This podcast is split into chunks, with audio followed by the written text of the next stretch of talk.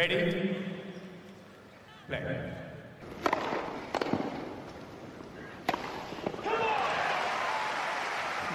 Merhabalar, Farklı Kaydet'in Tenis Podcast'te Inside Out'un 50. bölümüne hoş geldiniz. Ben Gökalp. Ben Anıl, merhaba. Evet, Avustralya için ilk haftasını geride bıraktık. Federer Fucovic maçı az önce bitti. Hemen kayda girelim istedik Anıl'la. İlk haftayı konuşacağız. Ee, neler oldu? Be- çok olaylı bir 5. gün var. Teker teker günlerin üstünden geçeceğiz. Sonra da ikinci haftaya bir göz atacağız. Sizden soru da aldık. O soruları da uygun yerlere yine serpiştireceğiz geçen hafta olduğu gibi. Ee, ilk önce bir geri kalan isimleri hatırlayıp ondan sonra turnuvanın başına dönüp gün gün geleceğiz ve yorumlayacağız. Erkeklerde, kadınlarda iki tarafta da çeyrek finallerin çeyrek finalistlerin yarısı belli oldu. Yarısı da pazartesi günü belli olacak. Erkeklerde dördüncü tur maçları e, kalanlar yarın Nadal Kyrgios, Monfils Team, Medvedev Wawrinka ve Rublev Zverev. E, çeyrek finale bugün çıkanlarda Sandgren, e, Federer, Raonic ve Djokovic. E, kadınlarda da aynı şekilde çeyrek finale çıkanlar üst kısımda belli oldu. Barty Kvitova, Kenin Jabeur. E, dördüncü tur maçlarını oynayacaklar da yarın Kontaveit Swiatek, Mertens Halep, Muguruza Bertens, Kerber ve Pavlyuchenkova. İsimler bu şekilde. E, şaşırtanlar var, şaşırtmayanlar var. Hepsine teker teker geleceğiz. E, Anıl istiyorsan bir ilk güne bile girmeden çok kısaca bir havaya değinelim. Avustralya açık yetkililerinin şansına havada hiçbir şey kalmadığı gibi yağmur bile yağdı. Yani ilk defa herhalde hem izleyici hem gazeteciler hem de televizyon başındakiler bir turnuvada yağmurdan dolayı oluşan aksaklıklara sevindi. Hakikaten iyi ki öyle bir e, yağmur yoğunluğu oldu. Maçlar ertelensin, her şey uzasın da şu doğal denge tekrardan bir düzene kavuşsun ve buradan sonra da inşallah azalarak devam eder. Ama tabii ki tenis camiasının burada toplamış olduğu para ve e, buna yönelik fark yarattığı farkındalık çok üst düzeyde. O yüzden bir kez daha buradan e, teşekkür edelim. Teniste bu farkındalık için emeği geçen, başta hakikaten şaşırtıcı ama Nick Kyrgios olmak üzere herkese diyelim ve evet. turnuvaya geçebiliriz. Craig Tiley tabii biraz şansına e, hava değişti. Yoksa külle falan dumanla uğraşması gerekmedi ilk hafta. Elemelerde hatırlıyorsunuz e, hava kalitesi çok kötü olmasına rağmen oynatılan maçlar vardı. Bazı oyuncular bunun hesabı sorulacak değil mi diye hani bu unutulup gitmesin diye Twitter'da yazdılar. En son gördüğüm Vaşek Pospisil e, oyuncu konseyinde e, zaten o sıralamadaki oyuncuları temsil ediyor. 50-100 arasını temsil ediyor galiba. Hayır arkadaşlar bu öyle unutulmayacak. Buna bakacağız gibi bir şeyler söyledi ama çok da bakalım öyle olacak mı? E, gündeme gelecek mi sanmıyoruz. Deyip istiyorsan turnuvaya geçelim. Evet. Evet ilk günün her gün olan her şeyi konuşmayacağız. Eğer oyuncuları sonraki günlerde konuşacaksak onları sadece son günlere bırakıyoruz tekrar olmasın diye. İlk gün onun için e, Shapovalov'un elenmesini konuşalım istedik. Fucovic elendi. E, zaten Fucovic e, dördüncü tura kadar gelmesinden Shapovalov'a hani zorluk çıkartması o zaman normalmiş. Hani şimdi baktığımızda öyle söyleyebiliyoruz ama Shapo'dan beklentiler yüksekti turnuva başında. Evet yani e, Fuchov pardon bütün isimler birbirine girdi. Shapovalov benim de çok beklentim olan bir isimdi özellikle ATP Cup'taki e, performansından dolayı. Fakat e, tenis camiasında anladığım kadarıyla buna şaşırmayan da çok isim vardı. Tabii ki e, bunun en temel sebepleri de Next Gen'de her zaman bahsettiğimiz bu istikrarsız tenis oyunu. Hani 5 maç oynar bir oyuncu. 3 maçını izlersiniz. Dersiniz ki ya seneye ilk 5'i zorlar. Acayip bir e, gelişim var. Sonra izlemediğiniz iki maçta gerçekten inanılmaz tanınmayacak bir haldedir. Bu sadece Shapovalov özelinde değil. E, çok gençler arasında yaygın bir hastalık. Ve bundan dolayı da Next Gen'deki elemelerin hiçbiri zaten şu anda daha sürpriz olarak nitelendirilmiyor. Tsitsipas biraz o alana girdi ama ona bile şaşırmayan çok isim oldu. Ben ama yine de Shapovalov'un önünün çok açık olduğunu düşünüyorum. Ee, zaten çok da zorlu bir e, kıran kırana geçen bir maçtı. Fakat e, zemin olarak oyununa çok uygundu Shapovalov'un. Çünkü dominasyonu üst düzey sert oyunu seven bir isim Shapovalov ve zeminden daha sonraki e, oyuncuları değerlendirirken de bahsedeceğiz. Şu anda şartlar hızlı ve sert oynayan oyuncular için epey müsait. Aslında ben e, biraz tersine yönelik çok açıklama duydum. Hani e, zemin bu sene değişti Avustralya açıkta. E, geçen sene topları değiştirmişlerdi. Toplar biraz daha ağırlaştı denmişti. Bu sene zeminin biraz e, yavaşlığından bahsediyor oyuncular. E, özellikle akşam maçlarında hava soğuyunca, gerçi Şapovalov'un maçı akşam maçı değildi. Onun için hızlıydı dediğin gibi e, şeyler, şartlar. Ama e, genel olarak bir yavaşlamadan söz ediliyor. Ama ikinci haftaya doğru e, hızlanır dedi mesela Federer. Öyle çok bir e, her şeyi değiştirecek toprakmış gibi bahsedilmiyor. Ama şartlar sürekli değişiyor. Özellikle dış kortlarda da mesela rüzgar falan çok konuşuldu. Maçlara gelince dediğin gibi bahsederiz. Bu arada Shapovalov e, Fucovic maçında hiç beklemediğim bir şekilde ben onu hiç öyle görmemiştim. Bayağı sinirliydi. Hakemle de bir dalaştı. E, hani galiba raket kırmadan dolayı mı o tarz bir şeyden dolayı bir uyarı aldı. Aslında dedi raketi kırmadım dedi. Hani Şapo'dan beklemiyordum onu. E, onun için onu da 10 next gen kategorisine yazdık. evet. gerekiyor diye. Aynen. Ama hız konusuna geri dönecek olursak o konuda hakikaten evet doğru söylüyorsun. İki taraflı bir bakış açısı var. Ben özellikle şu anda Avustralya'da akşam maçlarında hava acayip düşüyor. Mesela bugün Federer oynadığında da hava çok serindi. Baya cool diye tabir edeceğimiz e, bir sıcaklıktaydı e, oradaki yorumculara göre. Ve dolayısıyla tabii ki soğukla beraber hız inanılmaz fark ediyor.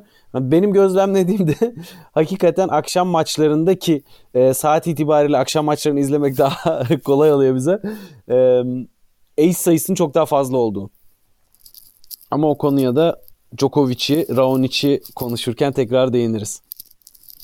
Tamamdır. Ee, o zaman ikinci güne geçelim. İkinci günden paylaşacağımız iki tane sonuç var. Bir tanesi Vek için Sharapova'yı rahat denebilecek 6-3, 6-4'lük bir skorla eleme, elemesi. E, bu çok sürpriz bir e, hani sonuç olduğu için paylaşmıyoruz. Sadece Sharapova e, bu sonuçla beraber canlı sıralamada 367. sıraya geriledi. Son 52 haftada hani bilmiyorum fark etmemiş olunabilir. E, 10 maçının sadece 3'ünü kazanmış. Yani zaten son 52 haftada sadece 10 maç yapması bile e, bir şeylerin hani değiştiğini gösteriyor. Aslında Sharapova çok fazla böyle fitness videosu falan paylaşıyor. Hani çok motive gibi gözükmesine rağmen e, bu sene son senesi mi artık sesleri yükseliyor. Çünkü 367 numaradaysanız sadece turnuvaların davetiyesine kalmışsınızdır demek. E, çünkü Sharapova WTA elemelerinden bile çok çok çok uzak bir seviyede şu durumda. Bırakır mı? Ne diyorsun? Yani bence uzun süredir Sharapova tenisi bıraktı. Tenis Sharapova'yı bırakmadı. Yani biraz ağır olacak ama doping skandalından sonra bir geri dönüşüm giriş yani geri dönüş çabası oldu. 2018'den itibaren ama ben hiç o üst düzey savaşçı tenisinde istek yönünde var ama kalite ve seviye olarak kesinlikle yok. Bundan dolayı da zaten bir tık e, orta düzey rakiplere karşı hemen tıkanıyor istisnai maçlar haricinde tabii ki. O yüzden ben zaten bu turnuvada ona wild card verilmesi konusunda da e, baya karşıydım. Geçmiş başarılarını da çok spekülatif bulduğum için e, doping skandalı olsun vesaire bunlardan dolayı hani kimisi tabii ki der Grand Slam şampiyonluğu olan bir isme wild card verilmeyecek de kime verilecek diye ama e, bulunmuş olduğu seviye olarak bence turnuvaya renk katmaktan çok uzaktı. Dolayısıyla bence de artık yavaş yavaş gösteri maçlarıyla para toplama e, dönemine doğru adım adım geçiş yaptı gibi Şarapova. Akide şeker konusuna geri dönecek gibi gözüküyor. Oraya odaklanacak herhalde. e, paylaşacağımız ikinci maç bugünden Gulbis'in Felix eylemesi. Gulbis bitti sanıyorsunuz. Tekrar geri geliyor. bir çift ayakkabıyla gitmiş Avustralya'ya. evet ya abi yani turnuvanın hikayesi bence. ee, evet Felix'ten de beklentilerimiz vardı. Özellikle son hafta Ee, nerede oynamıştı ya? Ee, Adelaide'de mi oynadı? Rublev'a çok yakın kaybetti. E, Doha'da değil miydi?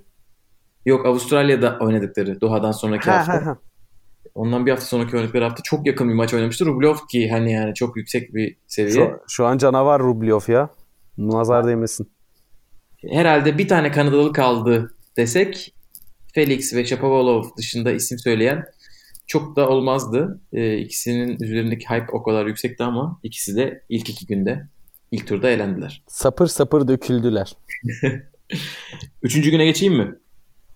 Üçüncü güne e, geçmeden önce Gulbis'in hikayesini bilmeyenlere bence biraz kıs- çok kısa anlatayım. Gulbis Gökalp'in de dediği gibi bir çift ayakkabıyla geliyor. Avustralya'da nasılsa ayakkabı bulurum diyor. Çünkü ayakkabı sponsoru yok. 46 numara Adidas ayakkabı arıyor ve e, Ameri- Avustralya'da sadece iki çift bulabiliyor. Ve son Monfils maçına da ayağındaki delik ayakkabıyla çıkıyor. Hakikaten ayakkabısı delinmişti.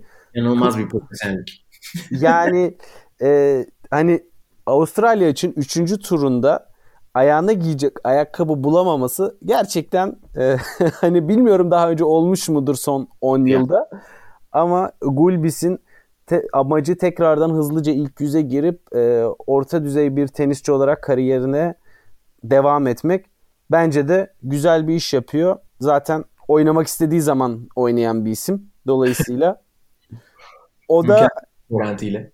Evet yani o da Monfilsgillerden. Monfils tabii bunun çok üst seviyesinde ama hani tenisi oynuyorum ama en üst seviyeye çıkacağım gibi bir hırsları asla e, yok gibi. E, bundan dolayı da Gulbis her zaman renk katan ve sürprizlere müsait, sürpriz yapmaya müsait bir tenisçi. Evet, geçmişte Federer'i Grand Slam'de elediğini hatırlatalım. evet evet. Ya ne zamanlar. Şimdi duysan inanmazsın. Ee, üçüncü günden üç maç paylaşacağız. İlki Tommy Paul'un Dimitrov'u elemesi. Ee, bu da bana açıkçası çok sürpriz olarak gelmedi. Çünkü Tommy Paul hani o güçte bir tenisçi. Bir de Dimitrov'un hani geçen sene de böyle genç Amerikalılara Dimitrov hani buyurun sahne sizin diyor. Geçen sene Tiafoe'ya elenmişti. Ee, ama hani e, burada böyle bir şey var. Yani Dimitrov Amerika açık yarı finali gördü ama hala evet sahne benim diyemiyor. Ee, gençler de iyi geliyorlar açıkçası Amerika'ya. Yani Dimitrov yani biraz Dimitrov tarafından başlayacağım yorumuma. Atletik olarak çok çok iyi çalışıyor. Yani bunu maçlarda görüyoruz. Benim Dimitrov'da gördüğüm tek büyük eksiklik eski oyununa göre e, servisinin etkinliği ve onun haricinde maç acayip keyifli geçti. Yani güçler seviye orta veya üstünde olup güçler birbirine yakın olduğu zaman zaten izlemesi en keyifli maçlar onlar oluyor. Daha uzun ralliler oluyor vesaire. Tabii bu servisiyle oynayan oyuncuların hariç tutuyorum bu yorumumda. Öbür taraftan Tommy Paul da 22 yaşındaki e, olmasına rağmen e, hala daha önünde uzun bir e, yolu var ve çok güzel bir potansiyel gösterdi. Bir sonraki turda hemen hızlıca sektirmeden elendiği halde yani ileriki turnuvalarda ya bugün hangi maçı izleyeyim derseniz Tommy Paul'un e, maçına da göz atabilirsiniz. Kendisi ama Federer'in karşısına çıkamadan Fucovic'e hızlıca elendi. 6-1 6-1 6-4. Yani bunlar biraz da şey gösteriyor yine genç oyuncular bir gün canavar öbür gün e, süt dökmüş kedi. Hani bu bu turnuvada da sekmedi. Ya burada şeyi bence unutmamak lazım. Genç diye işte sene başı diye enerjiniz yani yüzde bin olamıyor. Ee, Tommy Paul Dimitrov'la 5 setlik bir maç oynadı. Sonra gitti Taylor Fritz'le beraber çiftler maçı vardı ertesi gün. Yani normalde Grand Slam'in avantajı 5 setlik maç oynadığınız için ertesi gün işte tamamen vücudunuzu hani geri kazanmaya şey yapıp odaklanabiliyorsunuz. Ama bu gibi oyuncular tabii ki çiftler de oynamak istiyorlar. İlk turda elenirim, ikinci turda elenirim belki kalabildiğim kadar Avustralya'da kalayım düşüncesiyle. E, bunlar üst üste gelince e, yani o kadar da kolay değil. Mesela şimdi Shapovalov'a baktım. Shapovalov çiftlere katılmamış bile. Şaşırdım. O mesela herhalde uzun bir turnuva bekliyordu teklerde. Ama e, Tommy Paul beklemiyormuş herhalde. çiftlere odaklılar. Bazı oyuncular tabii ki haklı olarak diyorlar ki kazanabildiğim kadar para kazanayım. Ama e, yani işler tabii hesaplandığı gibi gitmiyor her seferinde. Evet. İkinci maç Wozniacki'nin Yastremska'yı elemesi. Bunu konuşacağız çünkü Yastremska çılgın bir giriş yapmıştı turnuvaya 6-1-6-1'lik. Ve e, tabii şişti, şişirildi. Sasha Bay'ın sürekli bir şeyler yazıyor Twitter'da falan. E, Wozniacki'nin son maçı mı derken e, Yastremska aslında önde de olduğu seti verip sonra Wozniacki ikinci sette 7-5 aldı. 7-5-7-5 kazandı. E, burada bir sağlık molasını konuşalım mı Yastremska'nın çok kısaca? E, istiyorsan önce bir biraz kısaca bir özet geç sağlık molası ile ilgili. E, seyirciler de dinleyiciler de bu konuda biraz aydınlanabilir. Evet Yastremska e, ilk sette değil sanırım ikinci sette e, kaybedeceğimesi, kaybedeceğini anladığı anda diyebileceğimiz bir noktada e, diyor ki benim sağlık molasına ihtiyacım var. Ve işin zaten sıkıntılı tarafı Yastremska'nın bunu ilk defa yapıyor, ilk defa yapmıyor olması. Önceden yaptığı e, final maçları vardı sanırım. Hong Kong'daki maç e, çok böyle akla geliyor. Sanırım Muguruza'ya karşı mı oynuyordu o zaman hatırlamıyorum ama. O maçı bir hiç takip etmemişim. Onu sanki onu konuştuk gibi hatırlıyorum ama belki karıştırıyorumdur. Ee, yine aynı şeyi yaptı yani böyle sağlık molası aldı maçı çevirdi ya da bu sefer yapamadı tabii ki ama o zaman e, avantajını kullanmıştı. Wozniacki de basın toplantısında bu soruyu bekliyormuş. Basın toplantısında böyle ilk 5-6 soru buna dair gelmedi. Şaşırttı hatta gazeteciler beni. Normalde böyle şeyleri severler. Sonra birisi sordu dedi böyle böyle. Evet dedi onu dedi maçı manipüle etmek için yaptığından çok farkındaydım. Wozniacki hiç sektirmedi yani. Dedi ki bunu daha önceden yaptığını da biliyordum. Ee, onun için dedi hiç dedi şey yapmadım dedi. Ee, konsantrasyonu falan bozulmadı. Ondan beklediğim buydu gibi bir şey söyledi yani. Ee, Yastremska'nın da imajı bu şekilde şekillenmeye başladı. Çok genç bir isim. Andres ile aynı yaşta. Ee, bizi Twitter'da takip edenlerden birisi ikisini karşılaştırmıştı. Çok bence güzel bir karşılaştırma. İkisi de 2000'li, ikisi de oyun tarzları benziyor birbirine. Ama e, mentalite ve hani etik taraftan çok da benzemiyorlar gibi gözüküyor. Ya biraz ekol meselesi bence. Hani olaylara bakış açısı ve e, tabii ki karşısında Wozniacki gibi tecrübeli bir ismin olması hani bu tarz ucuz numaralara hiçbir şekilde pay vermeyip e, konsantrasyonuna devam ediyor. Yani Sasha Bay'in haricinde de biz de tabii ki Yastremski hakkında çok umutlu ve olumlu konuşuyoruz ki zaten potansiyeli de kesinlikle olan bir oyuncu. Ben zamanda olgunlaşacağını ve bu tarz e, işlerden uzaklaşacağını düşünüyorum. Hani ama e, Yastremski haricinde de bu tarz ucuz numaralara başvuran tenisçi sayısı da zaten az değil. Ama üst seviyelere geldikçe artık bu tarz işlerden biraz uzaklaşıyorlar. Çünkü işin e, farklı boyutları oluyor. Kendi konsantrasyonlarını da riske atabiliyorlar. Ama yani şunu söylemek lazım. Ben bu kadar uzun süre oynamadıktan sonra Wozniacki'nin bu seviyede olmasını şaşırdım. Hakikaten 29 yaşında tabii ki daha tenis oynamaya çok müsait bir yaşta esasında hani ailevi e, sebeplerden dolayı kariyerini sonlandırma kararı aldı. Ama e, yani ben Clijsters'tan daha hızlı bir geri dönüş yapar diye de düşünüyorum. Herhalde bir çok abartmayayım ama en azından bir 2-3 sene sonra maksimum tekrar hani hiçbir şey olmasın çiftler turnuvalarında boy gösterecektir diyorum. Evet bu yakın zamanda çıkan ortaya çıkan hastalığının da biraz tabii etkisi vardır. Bir de evlendi herhalde biraz artık dinleneyim değişik bir hayat tarzı istiyorum e, noktasında. E, ama Oakland'da yarı final mi gördü? Oakland'da aslında iyi oynamıştı. Yarı final gördü. Orada Pegula'ya kaybetti. E, geçen senenin sonlarında Beijing'de bayağı iyi gitti. Osaka'ya yarı finalde kaybetti. E, yani gerçekten aslında yukarı seviyelerde bırakıyor. Yani ilk ilk 40'ta hala. Onun için onu konuşacağız. Onu 5. güne saklayalım. Ee, üçüncü günden bir son olarak da Milman'ın Hurkaç'ı elemesi var. Bunu Fed Milman maçında, Federer Milman maçında biraz daha uzun konuşuruz ama Hurkaç'tan bizim beklentimiz vardı. Benim özellikle. Evet. Ee, üçe, üçe gelir Federer'i orada zorlar diye. Ee, Hurkaç'a çok da yüklenmemek gerektiğini düşünüyorum. Çünkü maçın sonlarını izledim. Milman Federer maçındaki gibi oynadı. Yani Hurkaç çok da kötü değildi. 3 sette elenmesine rağmen. Ee, istiyorsan Milman'ı detaylı 5. günde konuşalım. Evet konuşalım ama yani şu var. Hurkaç'ta sonuçta bence ilk tur maçında Denis Novak'a karşı da e, çok sallanarak oynadı. Yani ATP Cup'tan gelen genç oyuncular burada biraz döküldüler gibi.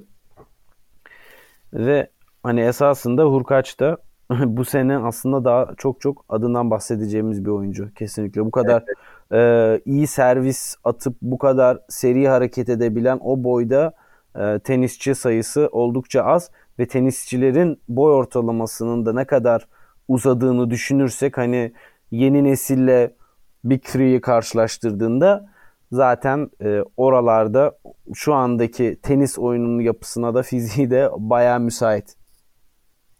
Aynen öyle. Güzel bir noktaya parmak bastın. İlk turdaki maçında iki tur geriden geldi. O, ta, o tarz maçlar bazı oyuncuların böyle e, duygusal olarak yıpranmasına da yani e, motivasyonun biraz hani düşmesine de sebep oluyor. Bütün motivasyonunu orada harcamış olabiliyorlar. E, belki onun da etkisi vardır. Kesinlikle ya bu e, şu ana kadar bu turnuvada hiç e, sekmedi esasında 5 setlik maçlardan çok nadir yani bir team mi oradan toparlayıp devam etti ama yorucu maçlardan sonra oyuncular genelde e, eleniyor. Hani ya bunun buradan dönmek o aşırı ya. Yani Dan evet. Evans yapmış mesela. İkinci turda 3 sette elenmiş o da. Bu şey gibi düşün ya. Varını yoğunu koyuyorsun ki oradan geri dönebilmek için.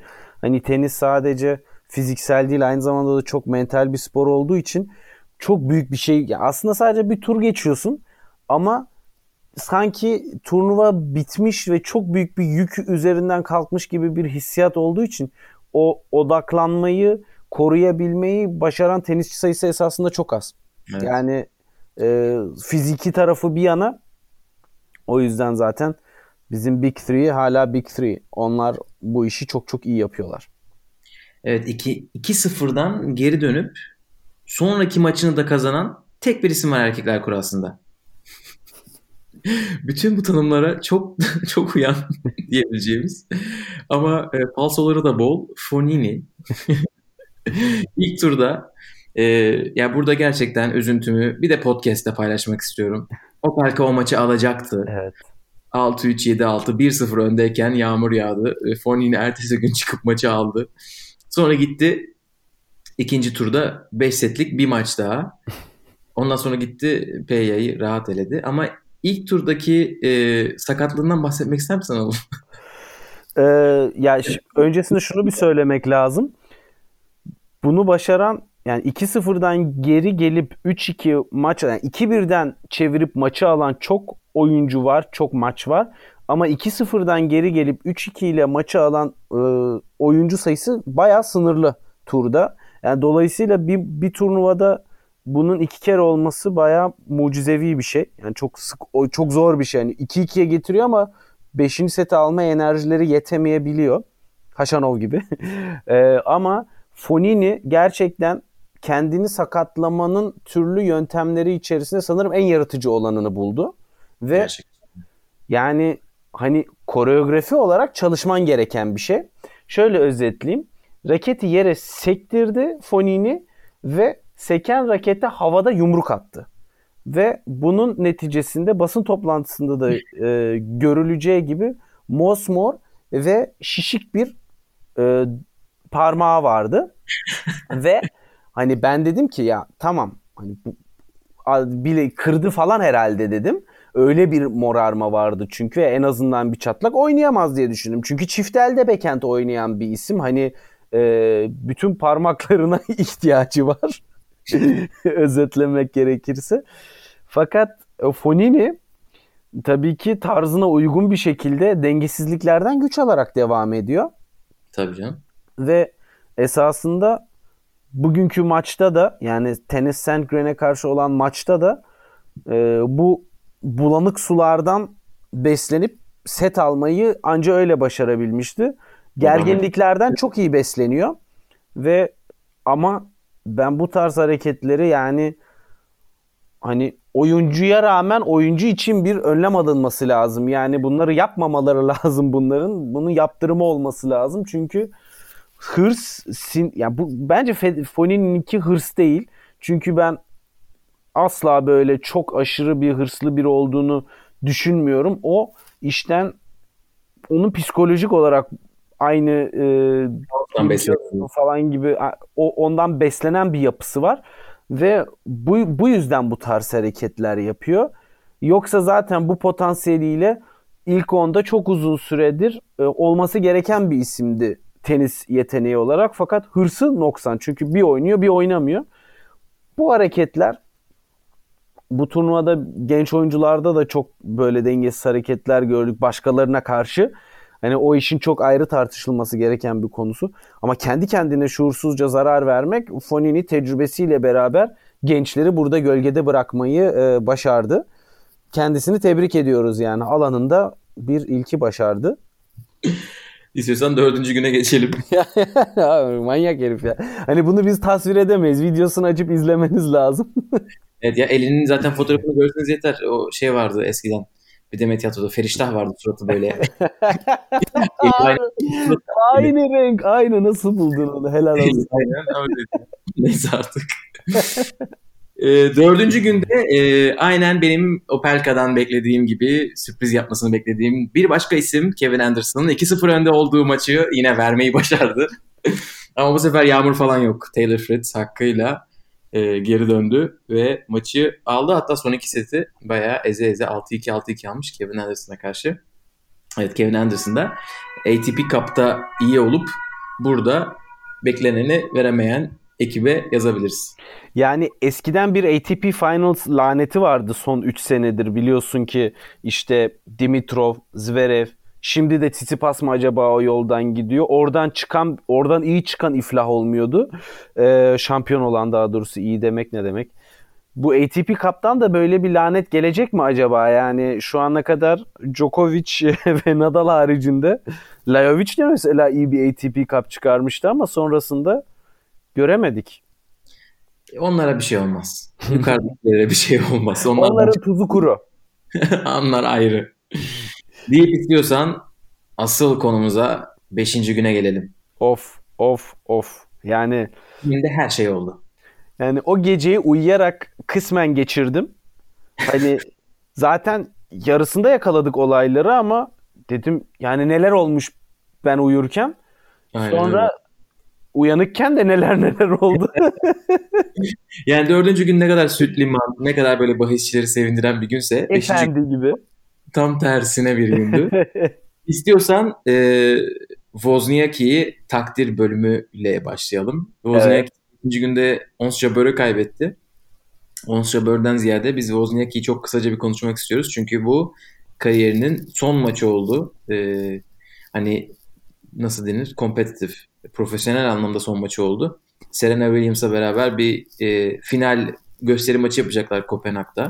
Danimarka'da yani sanırım Kopenhag'da. Ama onun dışında bu son profesyonel maçı oldu. E, çok güzel bir seremoni yaptılar. İzledin mi? Yok iz, yani şöyle çok azını izledim hani ya YouTube'da falan ya YouTube'dan. Aynen. E, çok güzel böyle şey yaptılar. E, aileyi çağırdılar. Baba indi, kardeş indi. İşte ondan sonra e, Danimarka bayrağıyla bir tur attı. Ondan sonra Sweet Caroline söylettiler tribünlere. Zaten onu 2018'de turnuvayı kazandığında da söyletmişlerdi. O, o şarkıyla bayağı özdeşleşti zaten e, Wozniacki turda ya. Yani epeydir. Çok da tatlı bir kişilik olduğu için tam böyle yani tam şarkı da üzerine otur şey yani oturuyor. Şey demiş e, court röportajında e, işte son maçımın 3 setlik olmasına şaşırmadım. Son sayıda da forehand hatasıyla maçı vermeme şaşırmadım. Kariyerim boyunca uğraştığım, düzeltmeye çalıştığım en çok iki şey maçları uzatmamak ve forehand hatası yapmamak. Bunlarla bitmesi işte çok da iyi oturdu falan. Sonra spiker orada diyor seni tabii ki bunlarla hatırlamayacağız. Senin çalışkanlığını hatırlayacağız. Hala yani son maçını bitirmiş hala şey onu düşünüyor yani. Ne kadar hani geliştirebilirim kafasında herhalde büyük ihtimalle takıntı seviyesinde forehand'i nasıl düzeltebilirim. Gerçekten öyle bir oyuncuydu. E, dünya bir numarasına ulaştı.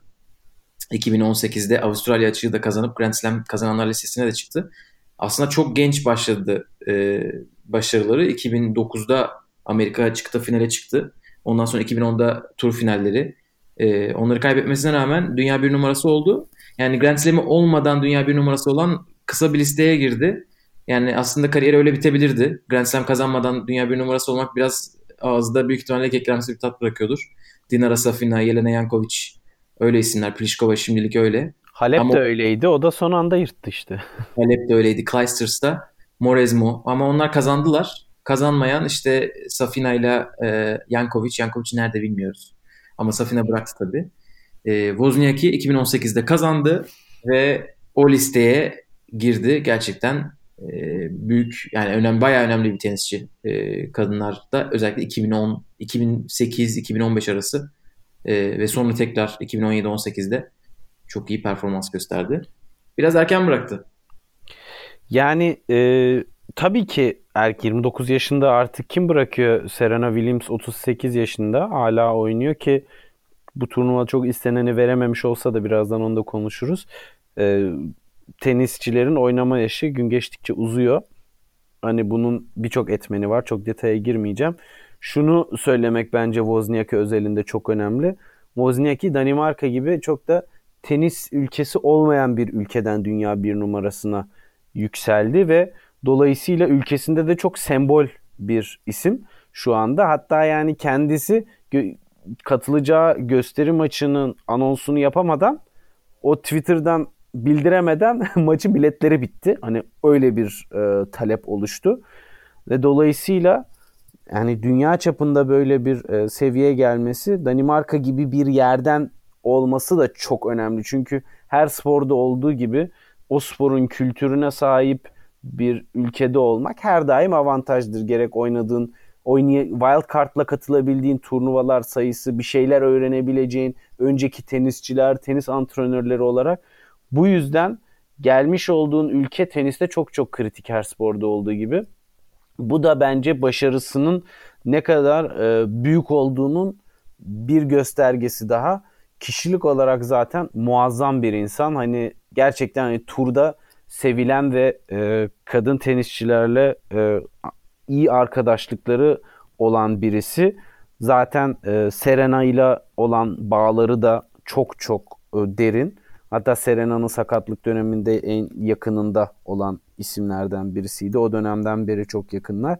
Ve dolayısıyla hani bence büyük bir eksiklik olacak. Ama zaten son senelerde çok da kendini gösteremediği için o eksiklik epeydir hissediliyordu. Yani böyle çok ara ara gelip bir hafif e, tenisinden bize bir bukle sunup sonra tekrar geri çekiliyordu.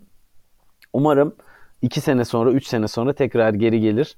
Böyle sembol isimleri ve tenisi tenis yapan, tenisi keyifle izleten oyuncuları her daim kortta görmek çok büyük bir keyif. Aynen yani dediğin noktalar çok önemli. Bence biz çok küçük bir ülke olmadığımız için Türkiye olarak bunun çok farkına varamıyoruz.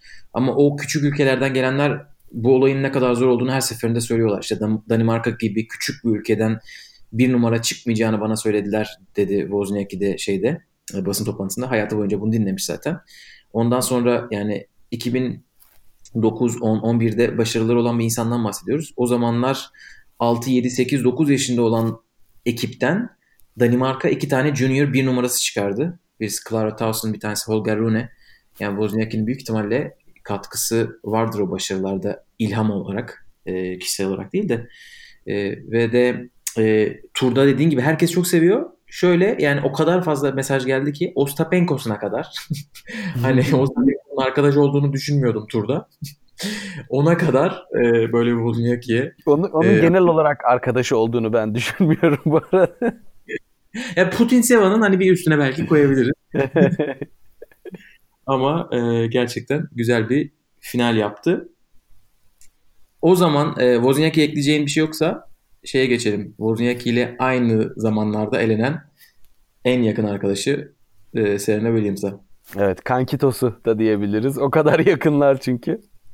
Aynen. Ee, Burada soru almıştık tabii ki dün. E, soru geldi. Bir tanesi e, sağ olsunlar bayağı da sorumuz var. Bir tanesi Serena ile alakalı tabii ki. E, Rabia demiş ki Serena herkesin beklediğinin aksine çok erken elenmedi mi? Sizce bunun sebebi nedir? Formsuz olması veya fazla heyecanlı olması sebep olabilir mi? E, Serena Wang Qiang'a kaybetti. Daha Amerika açıkta yeni birkaç ay önce çeyrek finalde onu 6-1-6-0 yenmişti. Neredeyse sayı vermemişti yani öyle eze eze. Evet burada farklı bir maç oldu ve E, son seti 7-5 biten bir maçta kaybetti. Aslında çok yakın bir maç. 3-3 setlik bir maç. E, senden alayım istiyorsan ilk önce cevabı. Sen ne düşünüyorsun e, ben bu maçla şuradan başlayacağım konuya. Amerika açıkta Wang e, kaybettiğinde seni Serena'da en çok etkileyen şeylerden yani bu maçta en çok ne etkiledi derken e, sorusuna güç e, diye karşılık vermişti ve hani tekrar tekrar Serena'nın ne kadar çok daha kuvvetli olduğuna yönelik söylemlerini yinelemişti. Ki zaten 6-1 6-0 yenilince bu da önemli bir faktördü. Ve tam da hani bu turnuva özelinde belki genele yaymak hata olur ama bu maçta tam da bu çok büyük bir eksiklikti. Ben Serena'nın hani acaba bir hastalığı mı var, ateşi falan mı çıktı gibisinden bir düşünceye e, kapıldım. Hani buna yönelik bir açıklama göremedim ama çok hareketlerinde zorlanan, çok daha hantal ve halsiz bir halde gördüm ve ona rağmen maça tutundu. Ancak e, ben hani maçı kazananın tabii ki Wang'ın burada çok büyük bir hikayesi var ve büyük bir başarı öyküsü. Hani daha birkaç ay önce 6-1 6-0 yenildiğim bir isme karşı böyle bir e, maçı kazanmak çok büyük bir başarı. Ama bu galibiyette de aslan payı Serena'nın yapamadıkları diye düşünüyorum. Evet burada bu arada senin dediğin bu güç meselesi hani Wang'ı en çok etkileyen o Amerika maçında güç demiş. Ee, bu Serena maçından sonraki basın toplantısında da diyor ki off sezonda yani Aralık'ta en çok bu güç meselesine çalışmışlar. Hani karşıdan güçlü gelen topları nasıl en iyi şekilde geri çevirebiliriz noktasını en çok orada mesai harcamışlar. Ve gerçekten mesai doğru yere harcanmışın. Hani güzel bir örneği. Ee, işte koçuna teşekkür ediyor. Koçu ona çok güveniyormuş falan ama bence dediğin gibi e, iş Serena'da bitti. Yani tabii zaten büyük tenisçiler olduğu zaman kortta işi onlar onların raketinde oluyor. Çok büyük e, zaman e, Serena bu maçta 43 winner yapmış ama 56 basit hata da yapmış. E, burada yani bunların sebebini anlamak lazım tabii ki. E, açıkçası bana hani Serena ve Federer gibi isimlerde yani bu isimler nasıl isimler? İşte agresif oyun planı olanlar, e, neti işte vurdukları toplar fileye çok yakın geçenler. Bunlar, bu, bu isimlerde timing çok çok önemli. E, işte doğru zamanda doğru top yere işte doğru yerde topa vurmanız. Aynı zamanda ayak çalışması da çok önemli. İşte ayaklarınızın doğru yerde olması gerekiyor. Serena ve Federer de bunlar biraz aksadığı zaman hemen kendilerini belli ediyorlar. İşte forehand, backhand basit hataları e, olarak. E, bence burada bir sıkıntı vardı. Oakland'da her ne kadar e, hani çok bunu yaşamasa da Oakland'da bu seviye gerçekten Pliskova ile biraz dalga geçildi ama Oakland'da gerçekten Serena hani bu kadar yüksek kalibre bir tenisçiyle oynamadı. Hani ilk defa bu teste tabi tutuldu. Ona rağmen o da şaşırmış. Hani ikinci seti kazandığı zaman 7-6 Serena şey demiş. Ben zaten maçı kazanacağımı düşünüyordum. Başka, başka bir şey düşünmüyordum. Hani böyle ah karalar bağladım değil. Hani orada artık momentum döndü. Ben maçı çevirdim diye düşünüyormuş. Ee, ya açıkçası ben bunu hani Oakland'da oynamasına rağmen biraz sanki maç eksiğine bağla, bağlama gerektiğini düşünüyorum. Maç eksiği derken Serena çok uzun zamandır işte 6 senedir sanırım e, Amerika açık sonrası sezonu kapatıyor. Yani orada bir oynamadığı uzun bir e, dönem var. 3 aylık bir dönem var. Avustralya açığa geldiğinde o dönem 3,5 ay oluyor. Hani yüksek profil maç oynamadan geldiği. E, yani bence onun için biraz daha e, hani fazla maç oynayıp gelse mesela Wimbledon'da öyle oluyor. E, işte toprakta en azından oynamış oluyor. Amerika'da öyle oluyor. E, ve iki senedir oralarda final görüyor. Bence onunla biraz bağlantılı olabilir gibi geliyor. Yoksa bu maç özelinde ayrıca bir şey var mı? Açıkçası emin değilim. Yani şunu yani tabii ki çok doğru bir noktaya parmak basıyorsun. Ee, ben şu noktada biraz e, katılmıyorum. Sonuçta işin fizik tarafı off sezonda neler başarılabileceğini bize Roger Federer sanırım her defasında gösteriyor. Ama şu var e, Serena özelinde değerlendirmek gerekirse bu fizik ve kondisyon olayını hani eğer oturup doğru konuşmak lazım. Serena iri bir kadın ve e, çok büyük kas grupları var. Dolayısıyla Serena'nın e, o kas gruplarını ve o gücü hareket ettirmesi için gereken enerji ve kondisyon seviyesi e, çok daha farklı bir seviyede. Hakikaten mesela Federer'le karşılaştırdığım zaman ben, aynı yaştalar ve benzer takvim planlamaları var diye söylüyorum. E, o çok daha ince yapılı. Mesela en kalın yeri Federer'in e, sağ kolu, sağ ko- sağ ön kolu. E şimdi öyle olunca sanırım e, maç ve taktiksel planlama da biraz daha iyi çalışabiliyor. Fakat e, genel olarak bu kondisyon konusunda nasıl bir çalışma yapıyorlar Muratoğlu'yla bilmiyorum. Çünkü e, teknik yönden vuruş istikrarı yönünden çok bir eksikliğini göremedim ben açıkçası. Ama enerji düştükçe hiçbir şey yapamamaya başladı. Evet yani bence şey e, vuruşlarda şöyle bir sıkıntı var. Mesela normalde çok daha çizgiye yolladığı topları çok garanti ortalara yollamış. Hani öyle e, ısı grafikleri çıkıyor ya işte kortun, evet. kortun dikey olarak üçe bölüyorlar. Köşelere ne kadar yakın gö- gittiğini göstermek için. Büyük ihtimalle bu maçta ortaya giden çok topu vardır. Ve o ortaya giden toplar mesela Amerika'da büyük ihtimalle Wang Qiang hani daha düşük bir e, seviyedeyken işine yaramış olabilir. E, orada çok daha iyi oynamıştır büyük ihtimalle Serena. 6-1-6-0 ayrı bir hikaye. Ama bence o dediğin senin hani dinlenme ve e, işte kondisyonla maç e, pratiğinin bir dengesi olması gerekiyor. Evet. Yani o ortayı çünkü Serena'da biraz isteksizlik de var gibi. Bir basın toplantısında mesela şey diyor. E, ben Rothenberg sormuş. Ben Rothenberg bu arada e, bu aralar tenisle ilgili sorular sorarak beni benden alıyor ve şaşırtıyor. Bayağı takdir ediyorum. Son bir aydır çizgisini beğeniyorum. E, yani podcastini biraz dinleme gafletinde bulundum. Sonra... Ha, yok onu, onu yapmıyorum. Onu yapmıyorum. e, Serena şey soruyor. Diyor ki işte 2014 yılından beri Amerika açıktan sonra oynamıyorsun. E, sence bunun bir etkisi var mı? Serena bir inanmadı. E, ben Rottenberg'e o kadar uzun zamandır oynamıyor olamam diye. Gerçekten oynamıyor ve o zamandan beri oynadığı Avustralya açıkları sadece birisini kazanmış. Yani 2017'yi kazanmış. İşte 2015'i oynadığı kazanıyor tabii ki ama 2015'ten önce o oynadığı Asya maçları var.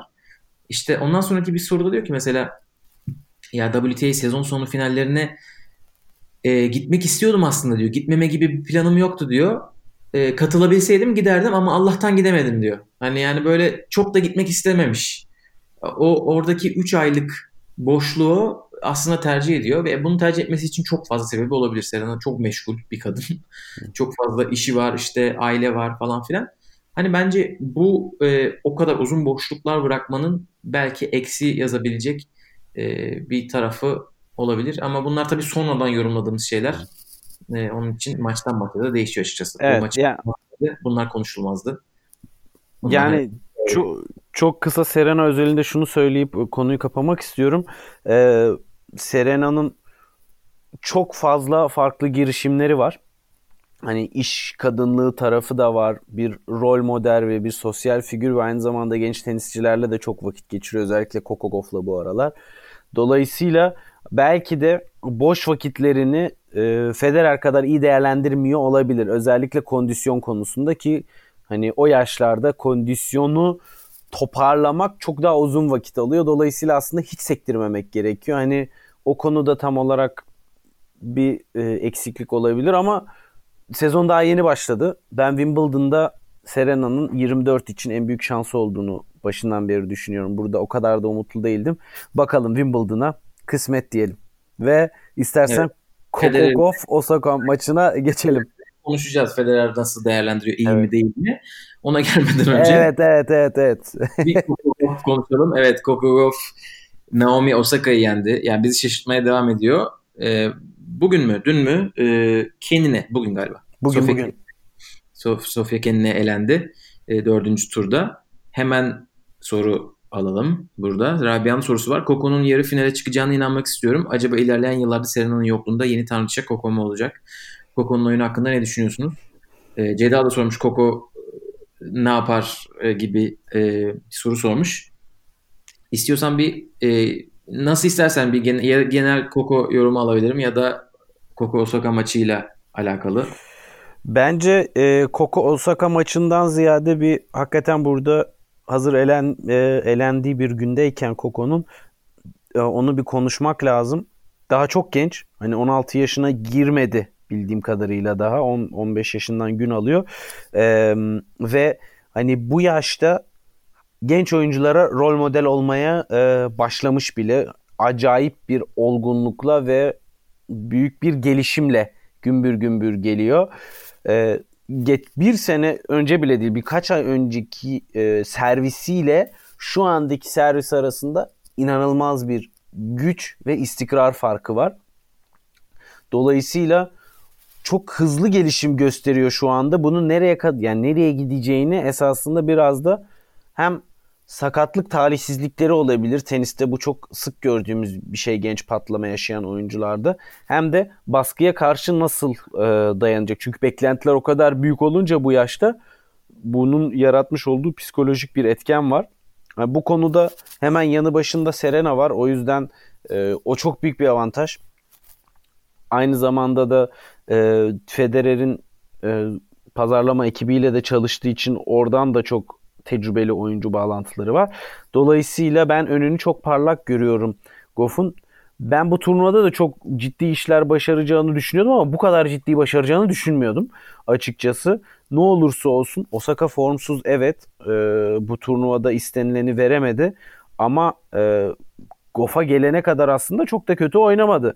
Ve dolayısıyla Goff'un burada oynamış olduğu yani Osaka'yı kötülemeden Goff'un başarısını e, daha ön plana çıkarmak gerekiyor bence. Zira e, Osaka Goff'a gelene kadar çok rahat iki maç oynadı. Buskova'yı 6-2 6-4 yendi. Zheng'i 6-2 6-4 yendi ve ondan sonra Goff'a 6-3 6-4 yenildi. Yani Osaka tarafından aslında gayet rahat görünen bir e, turnuva takvimindeyken bir anda duvara çarptı. Ki Goff o maçta e, acayip üst düzey oynadı hakikaten. Yani Ken'in maçında ne yapamadıysa o maçta yaptı. Dolayısıyla Goff gelmeye devam ediyor. Hatta yani yaşı müsaade etse geldi bile diyeceğim ama daha hani bilemiyoruz. Çok aksi bir Capriati sendromu olmasın diye çok da hype'ı alevlendirmemek gerekiyor. Bence bu anlamda e, Goff'u severek takip edenlere de çok büyük sorumluluk düşüyor. Her atılan tweet bunu Alexander Zverev de dile getirdi e, sosyal medya baskısına yönelik. O da hiç turnuva döneminde sosyal medyayı takip etmiyormuş etkilenmemek için. Bunların hepsi özellikle genç oyuncularda çok büyük etkiler yaratıyor. Evet ben Coco'nun başarısına şaşırdım açıkçası dediğin gibi. Bu kadar tur geçmesini beklemiyordum. Hani e, hani onun onun oyunundan değil de yani sonuçta 16 yaşında bitirmemiş bir kızdan bahsediyoruz. Ve Amerika'da Wimbledon'da 3. tur gördü. Hani artık bu kadar başarı şey yaptım diye biraz sonuçta gazdan ayağını çekebilir herhangi bir insan yani. Onun için bu kadar gelmesi normaldir. Aynen öyle. E, zaten Serena sürekli şeyi söyleyip duruyor. Ben onun yaşındayken onunla alakam yoktu. Ne kortta ne de kort dışında. Yani o da takdir ediyor. Hani o benden felsefe ileride diyor. Onun yaşındayken ki halime göre diyor. E, ben açıkçası e, Osaka'nın bu maçı kaybettiğini düşünüyorum. Hani bu dediğin gibi Coco'dan hiçbir şey eksiltmez. Çünkü Coco 15.8 yaşında bir insandan bahsediyoruz. E, ama Osaka bu maçı çok rahat almalıydı. Çünkü Osaka'nın en sevdiği oyuncu stili. Evet. İşte çok fazla e, topu karıştırmadan, işte çok mix yapmadan, e, işte slice vurmadan, e, Koko bütün topları hani biraz da Halep gibi oynuyor. Bazen hani değişiyor. Servisleri çok kuvvetli oluyor tabii. Halep, Halep'i baseline'dan bahsediyorum ama serviste çok e, büyük gelişme kaydetmiş. O, zaten Osaka'nın söylediği şeylerden bir iki tane net şey var. Kritik e, noktası var basın toplantısından. Bir tanesi diyor ki e, en son oynadığınız maçla fark neydi diyor. E, işte e, gazeteci o da diyor ki hani servisini çok geliştirmiş. Birinci servis hızı çok yükselmiş. E, ikincisi de e, Osaka psikolojik olarak bitmiş biraz. Hani neden bilmiyorum. Normalde önceden maç aldığınız zaman biraz daha özgüveniniz yüksek çıkmanız lazım. E, ama o şey diyor hani maçı almasaydım belki daha rahat oynayabilirdim. O onun kafası biraz değişik işliyormuş bu konuda. Ona şaşırdım. Ama şey diyor hani ben 15 yaşında bir insana kaybetmek bana çok koyardı. Onun için o, o yükle çıktım omzumda. Kendimden küçük birine kaybetme olayını kafamda çok büyüttüm diyor. Daha, daha yaşın kaç başın kaç yani. evet yani o küçük bu arada ama ya aralarında 7 yaş var. Hani 22 yaşında Osaka işte 15 15 16 olmak üzere Gauff. Biraz yani maçı izlediğiniz zaman zaten görüyorsunuz Coco e, işte yani takdir ettiğiniz çok şey var yaşından dolayı. Bir de aynı zamanda mental olarak işte maçı bırakmaması, işte bir break geri düştü, geri geldi hemen aldı seti falan ama e, yani bir de herhalde en güzel taraf bu kadar e, hızlı e, çaresini bulması eksikliklerinin. Çünkü biz bunlardan bahsediyoruz. Yani forehand'de bir sıkıntı var. Sıkıntı derken yani forehand'de gidecek yeri var. Servise gidecek yeri var. Oyunda henüz çok fazla çeşitlilik yok. Ya çeşitlilik olmadan da tabii ki çok büyük bir tenisçi olabilirsiniz ama diğerlerini çok geliştirmeniz gerekiyor. Ee, yani daha 15,5 yaşından bu zamana servisini geliştirmiş. Onun için hani e, çok büyük bir tenisçi olacağına şüphe yok. E, bence e, çeşitlilik getirmediği sürece yani Serena da kariyeri boyunca bu tarz oyunculara işte Ken'in, e, Justin Henin gibi oyunculara karşı zorlandı. Hani eğer e, hani slice'a ne bileyim e, kısa uzun böyle varyasyonlarına bir kısa korta bir uzun korta atılan toplara bir şey bulmazsa ki bulmaması imkansız çok çok genç. Ee, atletizme de çok atletik yöne de e, çok ciddi gelişimi evet. açık. Aynen aynen öyle. Onun için hani bence çok hani Ken'in de beklenen bir sonuçtu. Çünkü Ken'in de aynen bu oyunla e, gitti Fransa'da Serena'yı yendi. Evet. E, yani tam böyle match-up tenisi de çok önemli. Yani oyun ka- rakibinizin stiliyle sizin stilinizin nasıl şey yaptığı, karşı karşıya geldiği. Yani Federer Nadal'la kötü bir matchup içerisinde Federer tarafından, Nadal tarafından öyle değil tabii ki. Ee, yani Goff'un zorlanacağı isimler olacak Ken'in gibi. Ama daha o yolun çok başında. Asıl bunu düşünmesi gereken bence Osaka. hani burada evet. kaybetmemesi gerekirdi. Şey gibi şeyler söylüyor. Benim şampiyon mentalitem yok. Bazı oyuncular da var. Ben de o gelip gidiyor. Geçen sene bir ara geldi şu anda gitti. Ee, Osaka'nın burada düşünmesi gereken daha çok şey varmış gibi geliyor bana. Evet o, o da böyle Titipas gibi esasında o konuda birbirlerine çok yakışıyorlar. Kendi evreninde yaşıyor. E, dolayısıyla ne zaman aramıza gelip e, ayakları yere basan biri olup ne zaman kendi hayal alemine dalacağı biraz e, belli olmuyor. Ama yani o, Osaka da şu anda tenis tarihindeki en önemli oyuncular arasında şimdiden adını yazdırdı zaten. Yani o da. Aynen. Coco ile alakalı çok kısa bir ekleme yapayım. Ee, hani gelecek kısa vadeli gelecekte neler olacak? Tabii 16 yaşını bitirene kadar tek bir turnuva hakkı kaldı. O da Indian Wells'de oynayacak. Ee, şu anda 52 numaraya geldi canlı sıralamada. Ee, yani çok büyük bir başarı. Benim ne kadar az. E, kayıp kaybedilen puanlarla beraber diğer oyuncularla 50'ye girme şansı bile var diye biliyorum ben. Bakalım turnuva bitince göreceğiz. Yani çok sağlam olur ilk 50'ye girerse.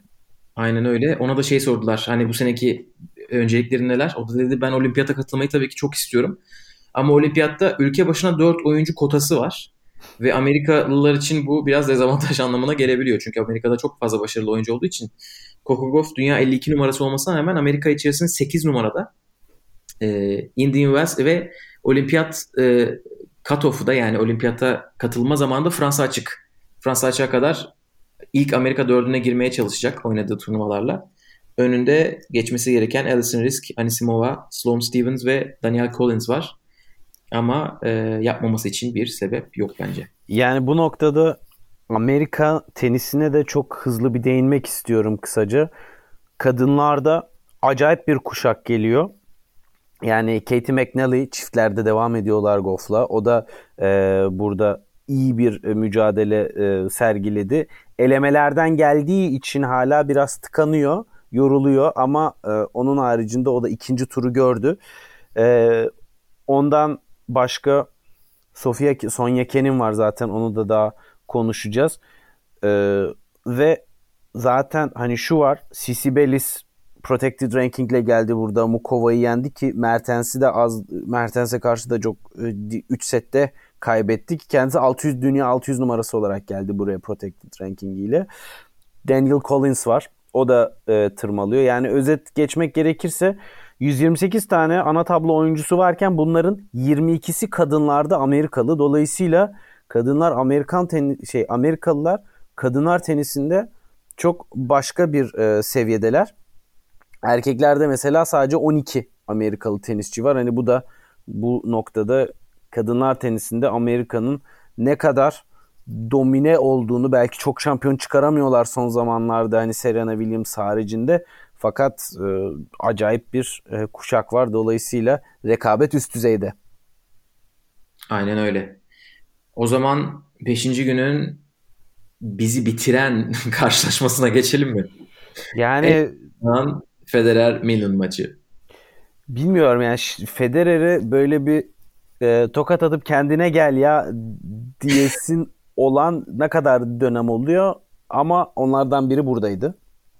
Gerçekten e, acayip bir maçtı ya. Yani seviye olarak Milman sanki adamın hayattaki amacı yani tenisi Federer'e karşı oynamak için oynuyor gibi. Çünkü ben hani tabii ki Federer haricinde çok izleyemedim Milman'ı. Hani bir iki maçını izledim. Bir de işte son ATP Cup'ta izleyebildim. Fakat bunun sebebi de suçlusu da ben değilim. Çünkü Federer maçları haricinde çok da öyle aman aman bir e, başarısı olan bir adam değil. Ki hani Federer'le olan maçlarını izlediğin zaman ya bu adam ilk 20'de her zaman gezinmesi gereken, ilk onu zorlayan bir oyuncu diyorsun. Fakat hem Avustralya açık seyircisinin gazıyla hem de bilmiyorum Federer'e karşı oluşan böyle bir kafasında özel bir hırs mı var nedir? Acayip bir seviyede oynadı Milman ve buna da Federer'in e, 83 değil mi? Yanlış hatırlamıyorsam basit hatası eklenince ortaya gerginlik ötesi gerginlik seviyesinde bir maç çıktı. E, özeti özetini izlemeyin. Sadece son tiebreak'i bulun e, internetten izleyin. Yani gerilim filmleri halt yemiş yanında. E, tiebreak, Champions tiebreak'i anlatmak gerekirse Champions tiebreak diye e, uygulanan bir sistemde son sette 6-6'ya geldiği zaman 7 puana değil 10 puana varan kazanıyor. Ve bu 10 puana ulaşan oyuncu olmak demek aynı zamanda 7. sayıda e, geride olsanız da yani normal bir tiebreak'te kaybetmiş olduğunuz şartlarda hala umut var demek. Ama 7. sayıda önde olan oyuncu hani %90-95'lerde herhalde bu istatistik e, çok da Champions Tiebreak oynanmadı tabii ki e, çok sık uygulanan bir kural olmadığı için. Ama 7'ye ulaşan oyuncu genelde kazanıyor. Ve bu, bu böyle bir gerçek varken ortada Federer 8-4 gerideydi ve serviste Millman'daydı. 8-4'ten ona 8 almayı başardı. Burada en en büyük etken hani sen de tabii ki yorumunu yap ama bence drop Federer'in orta şekerli drop shot'ına Millman'ın fileye koşup bana göre bitirmesi o seviyede kolay olması gereken bir vuruşu dışarıya yollamasıydı ve oradan sonra belki de Federer e, maçı kazanacağını biraz daha hissetti gibi ama acayip bir maçtı. Evet çok e, çok ilginç bir maçtı. Bence biraz e, Federer yorumlayalım. E, ondan sonra maçın hani bu, özel... Bur, burada mı yorumlayalım? Ee, tamam. O zaman ben... Hem burada hem hem bunu konuşalım hem bugünkü evet. e, maçı hem de hani ikinci hafta neler bekliyor artık hani büyük isimler olduğu için hepsini bir kere de şey yapabiliriz. E, yani Milman maçında e, yani izleyenler gördü zaten forehand yok gibiydi. E, ve bence hani zaten çok yazan da oldu. En büyük sebebi önce bu Serena kısmında konuştuğumuz gibi e, footwork. Yani bir, bir maç pratiği eksiğinden mi kaynaklanıyor? Yoksa e, off season çok güzel geçti deyip duruyorlar. O da söyledi. Severin Lütü de söyledi. Ama orada bir bir sıkıntı var yani. Çünkü ilk iki turda bunu görmedik ama ilk iki turda Federer'in sevdiği tarz rakipler vardı. İşte Steve Johnson, e, Filip Krajinovic yorgun gelmişti falan. Onun için biz bunları çok hissedemedik. E, ama üçüncü turda Milman öyle bir e, tenis oynuyor ki yani işte Federer'in forehand'ine yüksek gelen topları iyi alması için gerçekten ayağının ekstra iyi çalışması gerekiyor. E, yani Milman çapraz rallileri dikte etti ve Federer'in forehand'ini bayağı ağlattı. E, hatta ben onu, onun için bugün Fucovic'in neden o kadar forehand oynamamasına şaşırdım. Çok fazla böyle backhand'e gitti. Backhand'i bugün mesela daha iyiydi Federer'in forehand'ine göre. E, Ama yani e, bir şekilde ikinci seti aldı Federer. E, bence dördüncü seti alması gerekiyordu. Öndeydi. Yani hani momentum olarak öndeydi. Milman'ın servislerinde 0-30 yakaladı iki defa. E, ama alamadı. E, açıkçası Milman'ı da şaşırtmadı. Yani çünkü maçın bir yerinde bırakmadı. Geçen sene Tsitsipas maçı gibi. Hani Tsitsipas'ın bırakmasını mı bekliyor acaba Federer derken Tsitsipas öyle maçı aldı. Milman da maçı bırakmadı. Ee, gerçekten o son tiebreak'i izlemediyseniz izleyin. Çok ilginç bir heyecan.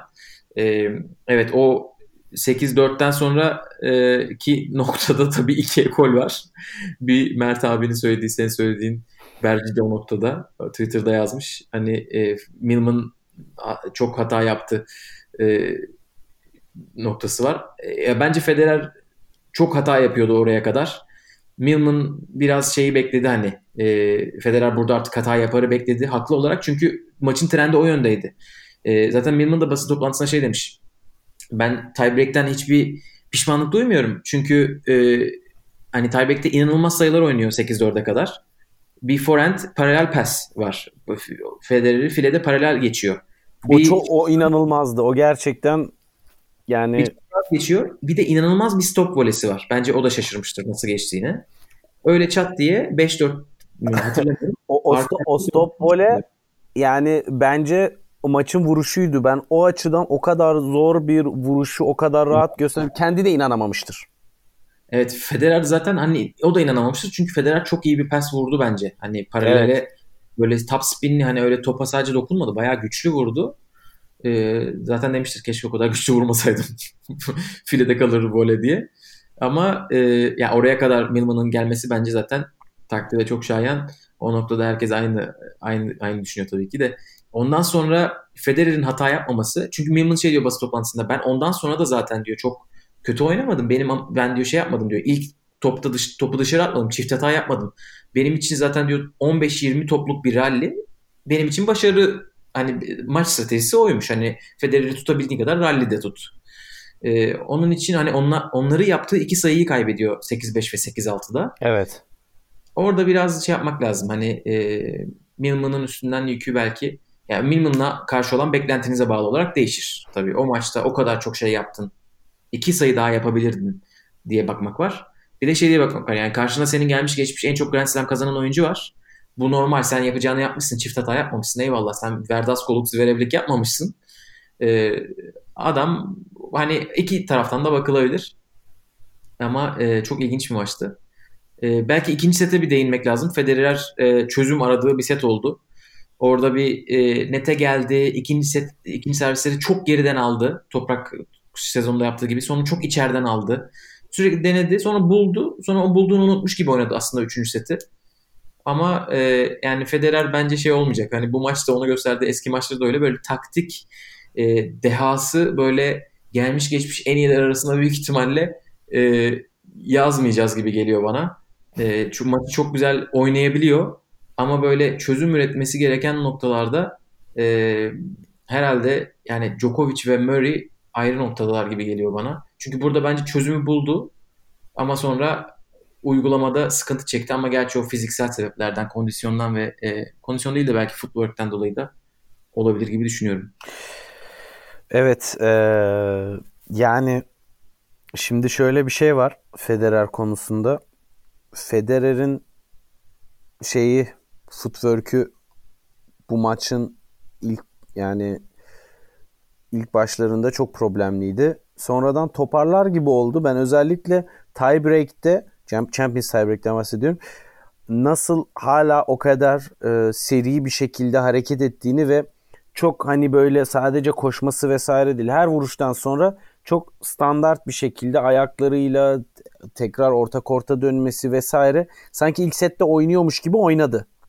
Dolayısıyla maç pratiğin yorumunun bence burada önemi daha fazla artıyor. Çünkü ilk sette footwork'ünün sorunu varken sonlara doğru o kadar e, daha kötüye gitmesini beklersin haliyle ama öyle olmuyor. Dolayısıyla az maç oynamasının da bir etkisi var.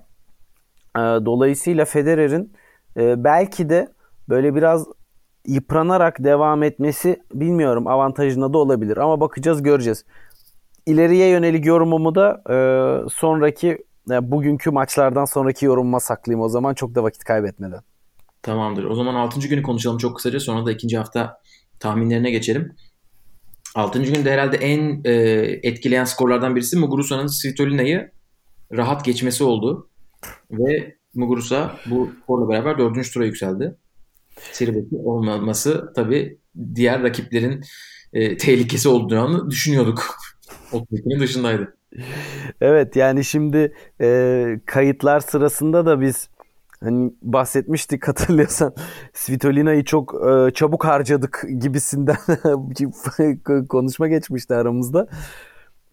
O kadar da harcanmayı hak etmiyordu tabii ki. Hani biz ikimiz de çıkamaz dedik ama Muguruza adeta bize yani bize haklı çıkarırcasına 6-1 6-2'lik bir skorla yendi.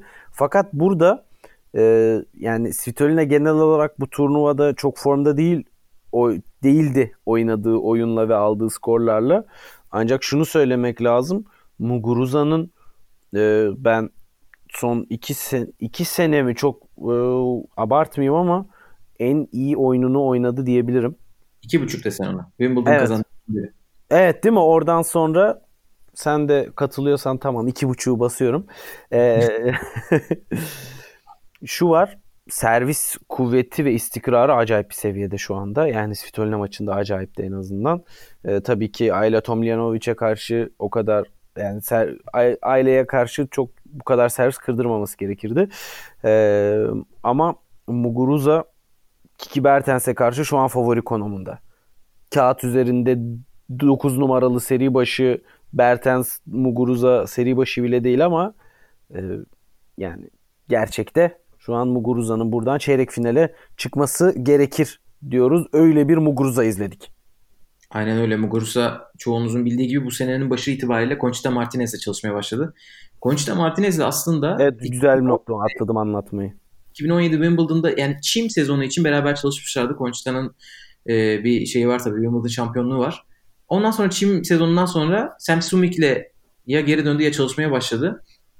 Hani e, bugün e, Eda yazmış sanırım Twitter'a. E, Muguruza ilaç almış gibi gözüküyor diye. Bana böyle zehri bırakmış gibi geliyor. Hani o Semptomic'le o kadar çalışamıyorlardı ki. bir o var. Bir de tabii ki Conchita işe yaramış. Hani şu anda Annabel Medina Garrigues falan filan var böyle. Box'ı böyle çok rahat herhalde iletişim kurabildiği kadınlarla dolu. Hem İspanyollar hem o büyük ihtimalle o ortamdan pozitif bir enerji çıkıyor. E, Svitolina'nın da bu arada yeni bir eklentisi vardı. Marcos Bagdatis'i eklemişti takımına. E, zaten var olan koçunun evet. yanına. Ama Mugurso'nunki çok daha iyi bir etki göstermiş gibi gözüküyor. Onları konuşmaya devam edeceğiz ikinci, ikinci haftada. E, dünün herhalde en güzel maçı e, Kyrgios'un Hachinov'u yendiği maçtı. Ondan önce bir kısaca şeyi de konuşalım mı? İki numarayı da kaybettik dün. Pavlyuchenkova Pliškova'yı eledi. E, burada hani bir soru da var aslında bununla alakalı. Burada belki ekleyebiliriz. Saygın Yiğit Ünalan'ın e, WTA'de seri başları neden bir bir döküldü diye. E, geçen senenin şeyine baktım. Geçen sene pazar gününde kaç e, ilk 30'dan isim kalmış ilk 32'den diye. E, galiba 12 isim kalmış. E, bu sene 9. Onun için hani e, aslında çok da farklı değil, çok da farklı bir noktada değiliz. Çünkü 12'den 9'a düşerken işte o e, seri başı olmayıp gelenlerden birisi mesela Muguruza. E, birisi sakatlık yaşamasaydı büyük ihtimalle seri başı olacak olan Schwontek. E, hani Schwontek'i beklemezdik ama hani bu tarz isimler yine böyle bir tek herhalde Ons Jabeur var. Böyle nereden çıktı bu diyebileceğimiz. Onun için e, hani kadınların geçmiş ortalamasına göre çok da farklı değil bence seri başı elenme oranı. E, Pavlyuchenkova özelinde de bence çok çok net bir maç oynamış Pliškova'ya karşı. Çok iyi bir baseline oyunu. Ne kadar sürdürülebilir? Herhalde soru işareti orada.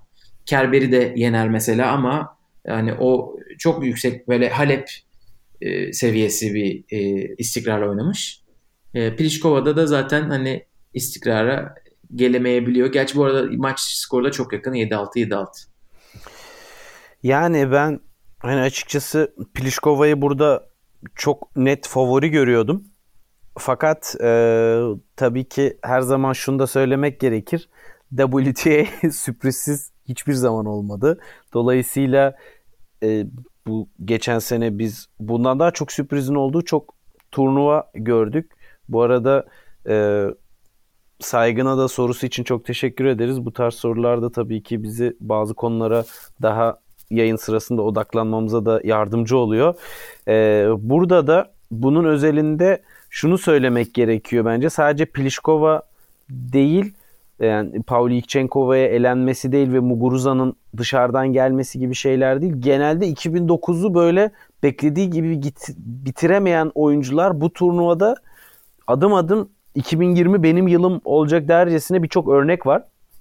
Hani e, Muguruza, Kerber, Çilic, Raonic e, ilk aklıma gelen isimler. Dolayısıyla sene nasıl başlarsa öyle gider mi yoksa bundan sonrası nasıl olur orasını bilemiyoruz. Fakat WTA seri başı e, kaybının son derece olağan olduğu bir e, oyun ve e, turnuva tipi.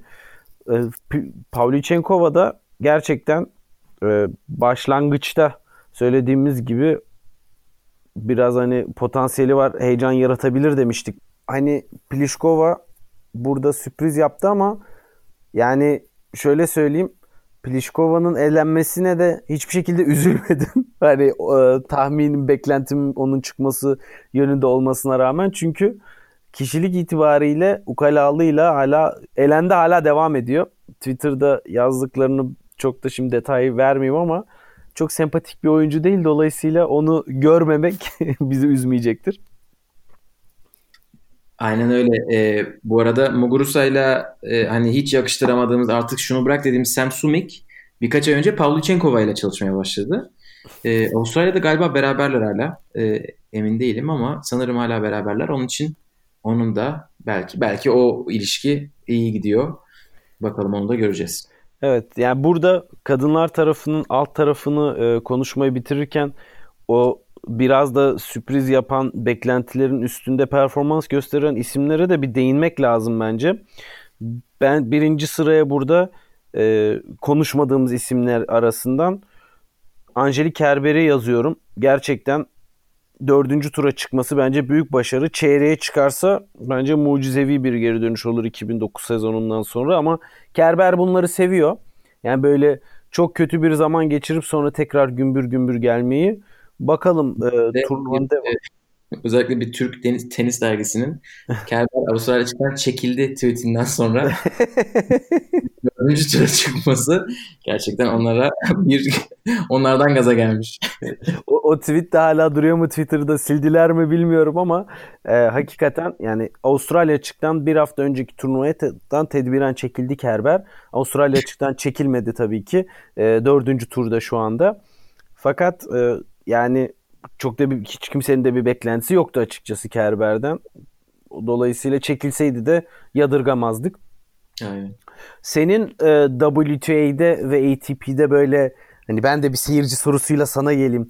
Ya en çok bunun performansına şaşırdım dediğin oyuncular kimler?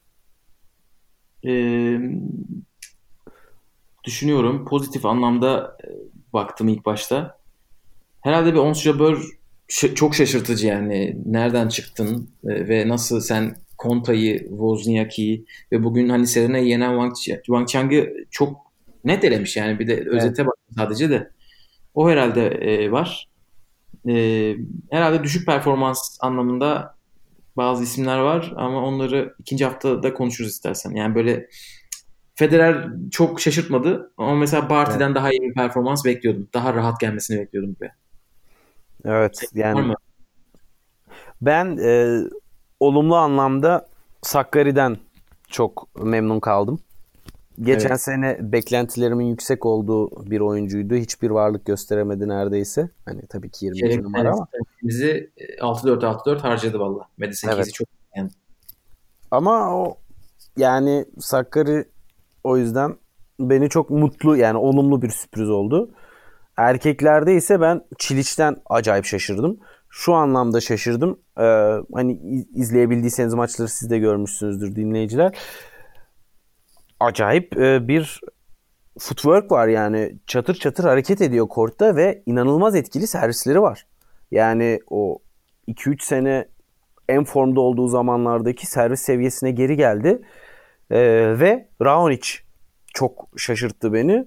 Çünkü hep böyle bir sakatlanıyor bir geri dönmeye çalışıyor seviyelerinden şu anda en formda olduğu dönemlerdeki performans seviyesinde bakalım nasıl geçecek maçları. O zaman e, bu kalan isimlere tamamen geçmeden önce son bu büyük maçı konuşalım mı? Kyrgios Hachanov. Of. Yani neresinden Son set tiebreak'e giden bir maç oldu. Zaten her seti tiebreak'ti ilk set dışında. evet. E, çok güzel maçtı. E, o maçın kazananı Nadal'la oynayacaktı. E, ve Kyrgios en son tiebreak'i 10'a 8 kazanarak e, maçı aldı. Çok büyük atmosfer vardı. O maçı neden Rod Laver'a vermemişler şaşırdım. E, çünkü yani Safin, maç. Safin de o maçtaydı. Öbür tarafta bir Rus varken. Hewitt de o maçtaydı. Öbür tarafta bir Avustralyalı varken. E, ve Rod Laver'a Popir'in Medvedev maçını koymuşlar. E, Kyrgios şey maçını da Hachanov maçını da Melbourne Arena'ya koymuşlar ama e, çok da önemi yok. Hani sırf böyle garip geldi. Çok güzel maçtı. Yani çok güzel maçtı derken ben özellikle ilk iki sette tenis seviyesi olarak bence hiç güzel bir maç değildi. Haş- Haşanov hiçbir şey yapamıyordu ve e, Kyrgios çok da aman aman oynamadan ilk iki seti aldı. Ve hani herkes hazırlanmıştı o Nadal Kyrgios maçı geliyor derken. Haşanov birden beken çaprazları olduğunu hatırladı. Kendine inanmaya başladı çünkü hiç inanmayarak oynuyordu. Ve aslında Kyrgios'un seviyesi de Haşanov'un ortalama halinin maçı alması için son derece yeterliydi. Fakat Haşanov çok e, düşük seviyede başladı. Daha sonra kendine gelince maça acayip bir renk geldi tabii ki. Fakat renk gelmesi maçın tenis seviyesi o zamanlarda çok böyle aman aman yükselmemişti. Sadece iki tarafta çok iyi servis oyunları oynamaya başlamıştı. Fakat e, setler ilerledikçe oyun yani şarap gibi maç böyle gittikçe kalite yükseldi yükseldi yükseldi. Sonra işte Champions Tiebreak'in artık Patrick McEnroe'nun e, Amerika'ya da gelsin diye e, tweet atmasıyla son bulan Champions Tiebreak'te en kritik an Haşanov'un servisini şöyle e, söyleyelim. 2-0'a geldikten sonra 3 sette arka arkaya 2 servis hiç kaybetmemişti. Yani 2 servisinden puan alamaması gibi bir şey hiç yoktu. 8-7 öndeyken Haşanov 2 servis atacakken ikisini de kaybetti ve 9-8 Kyrgios öne geçti. Servisini atıp aldı maçı. Yani bu da e, maçın herhalde ne kadar trajik e, ve aynı e, pardon trajik değil dramatik bir sonla e, sonlandığını da gösteriyor bence. Evet, beni burada en çok etkileyen herhalde Kyrgios'un e, ilk 3 maçında ne kadar az e, kafayı tırlattığı, ne kadar az hakemle, seyirciyle. Yani hakemle bir şey yaşadı mesela ama geçen sene olsa 20 tane falan olurdu onlar. E, bu konuda bir gelişme var gibi geliyor bana ama bakalım nereye kadar Nadal maçı herhalde bambaşka olacaktır deyip istiyorsan artık ikinci haftaya geçelim. Evet geçelim ee, ama Kyrgios konusunda kesinlikle sana da katılıyorum. Bunun sinyallerini ATP Cup'ta da vermişti. Nazar değmesin. E, bunu çok da kabul etmiyor bu arada. Yani olgunluk ne kadar gelip gidici bilmiyorum ama şey dediler. Geçen seneye göre işte daha böyle sakin. Olgun Demetler de böyle sakin, daha böyle e, geliştiğini düşünüyor musun mental anlamda? Hayır dedi. Ben önceden dedi 2014 yılında da ben dedi 2-0'dan geri gelip maçlar kazandım falan filan diyor böyle. Tabii. Onun için kafa hala şey değil yani. Ama Nadal'ı deyip geçmek lazım. Nadal'ı valla öve öve bitiremedi. Nadal dedi gelmiş geçmiş en iyi belki de dedi. bir, bir Yusuf Yusuf modu var galiba. Ya röportajında iki konuşmalarını ben çok sevmedim. Gerçekten çok yine antipatik davrandı ama tenis dünyasında bunu seven de çok var. Bilmiyorum bana böyle biraz boks maçı tadında gibi geldi. Hani çok iyi bir tenisçi ee, ama kort dışında nasıl biri hiçbir fikrim yok. Hani zaten biz profesyoneliz. Çok da birbirimizi sevmek zorunda değiliz. Benim ama, hakkımda da çok olumlu konuştu falan filan gibisinden böyle. Ama soru şey diyor. Nadal'ı seviyor musun? Yani bu soruya bence böyle cevap vermesi normal. Çünkü Nadal'a da diyorlar. Kyrgios'u seviyor musun? Nadal, Nadal diyor ki tanımıyorum diyor. Yani bence orada biraz şeylere, gazetecilere yazıyor ya bu. Ama e, kort röportajında şey dedi biraz daha böyle pozitif konuştu. Nerede nasıl diyeceğini de biliyor. Bir de şimdi şöyle bir şey var ama Gökalp çok e, dağılmayalım ama e, yani Nadal'a karşı yani Kir, Nadal'ın Kyrgios'a karşı faulü hiçbir hareketi yok sonuçta. Kyrgios burada çıban başı. Dolayısıyla Nadal'ın nötr konuşması normalken Kyrgios'un olgunlaşma olgunlaşsa burada biraz daha yapıcı tarafa geçiyor olması lazım ama bakalım zamanla. Daha hala daha genç sayılabilir. e, o zaman sorularla ikinci haftaya geçiyoruz. Evet Rabia'nın sorusu Nikirios ayrı bir konu. Kendi sorumu bile toparlayamadım demiş. Nikin Nadal karşısında şansı var mı diyeyim. Ceyda da demiş. Rafa ne olur? Yarın evet ilk son dördüncü tur maçları oynanacak. Nadal Kyrgios bizim için tabii en böyle flash maç ama onun dışındaki maçlar da çok iyi. Rublev Zverev'le oynayacak. Medvedev Wawrinka ile Monfils Team'le. Nadal Kyrgios. Kyrgios'a ne diyorsun? Bir şeyler yapar mı? Şimdi burada şunu söyleyeyim öncelikle. Saat 6 gibi uyuyun. Erkenden vakitlice kalkın sabah böyle 2-3 gibi. Ee, hiçbir maçı kaçırmayın. Her gerçekten yarınki maçlarda artık iyice heyecan seviyesi yükseliyor. Ee, Nadal Kyrgios maçında demin bahsetmiş olduğumuz e, konudan yola çıkarak e, söyleyeceğim. 5 setlik dramatik drama dram seviyesi acayip yüksek bir maçtan çıktı Kyrgios. Bunun getirmiş olduğu bir rahatlama ile 3-0 yenilirse şaşırmam. Ama Nadal'a karşı özel gayret ve motivasyonunun ve maçın Avustralya'da oynanmasının etkisiyle çok 5 setlik epik bir maç da izleyebiliriz. İkisi de beni şaşırmaz, şaşırtmaz. Benim bana göre ama şu anda ibre Nadal'ın bu maçı 3-0 almasından e, yana. Ama tersi olursa da kesinlikle sürpriz değil yani onu da söyleyeyim. Evet bence de bu maçta her şey olabilir. Nadal hakkında şu ana kadar çok konuşamadık çünkü Nadal'ın e, maçları çok rutin geçti ve rakipleri çok böyle Nadal'ı zorlayacak rakipler değillerdi. İşte Hugo Deyen oynadı. Ondan sonra e, 3. turda Pablo Carreño ile oynadı. E, onun için hani Nadal şu ana kadar çok şey yapmadı. İkinci turda bir tek gereksiz bir zorlandı. E, Arjantinli kimdi ya? Delbonis ya bizim şey e, ne oynuyordu o Zeybek oynayarak servis atan tenisçimiz var ya Delbonis. Delbonis'e çok zaman kaybetti. O maçı bir verimsiz kazandı. Evet. Onun dışında e, çok da böyle Nadal'ı ha şöyle Nadal ATP Cup'tan beri şöyle olmuş diyecek bir maç göremedik. Bu ilk maç olacak. E, Kyrgios öte yandan bayağı yoruldu. Kyrgios bir de Anisimova ile karışık çiftler oynuyor.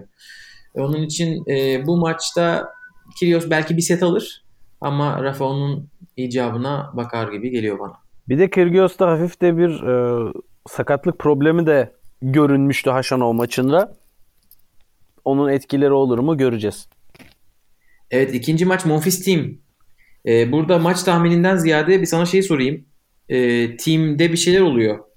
Bir coaching, koç durumları var. Yani team tabii ki şu ana kadar son 4 senede Roland Garros'da tek bir isme kaybediyor. O da Rafa Nadal. Hani iki kere finalde iki kere yarı finalde kaybetti. Değil mi? Yanlışsam düzelt lütfen. E, dolayısıyla artık o sene bu sene modunda Roland Garros'a e, çok bile bileniyor gibi bir durum var.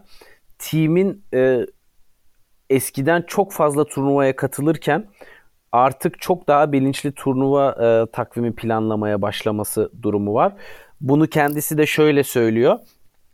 E, diyor ki ben eskiden maç e, büyük turnuvalar öncesinde özgüven problemi yaşıyordum. Dolayısıyla maç pratiğimi hep üst düzeyde tutmak istediğim için e, çok fazla maç yapıyordum diyordu. Fakat bu aşamayı geçtim artık daha profesyonelce e, planlıyorum takvim dedi.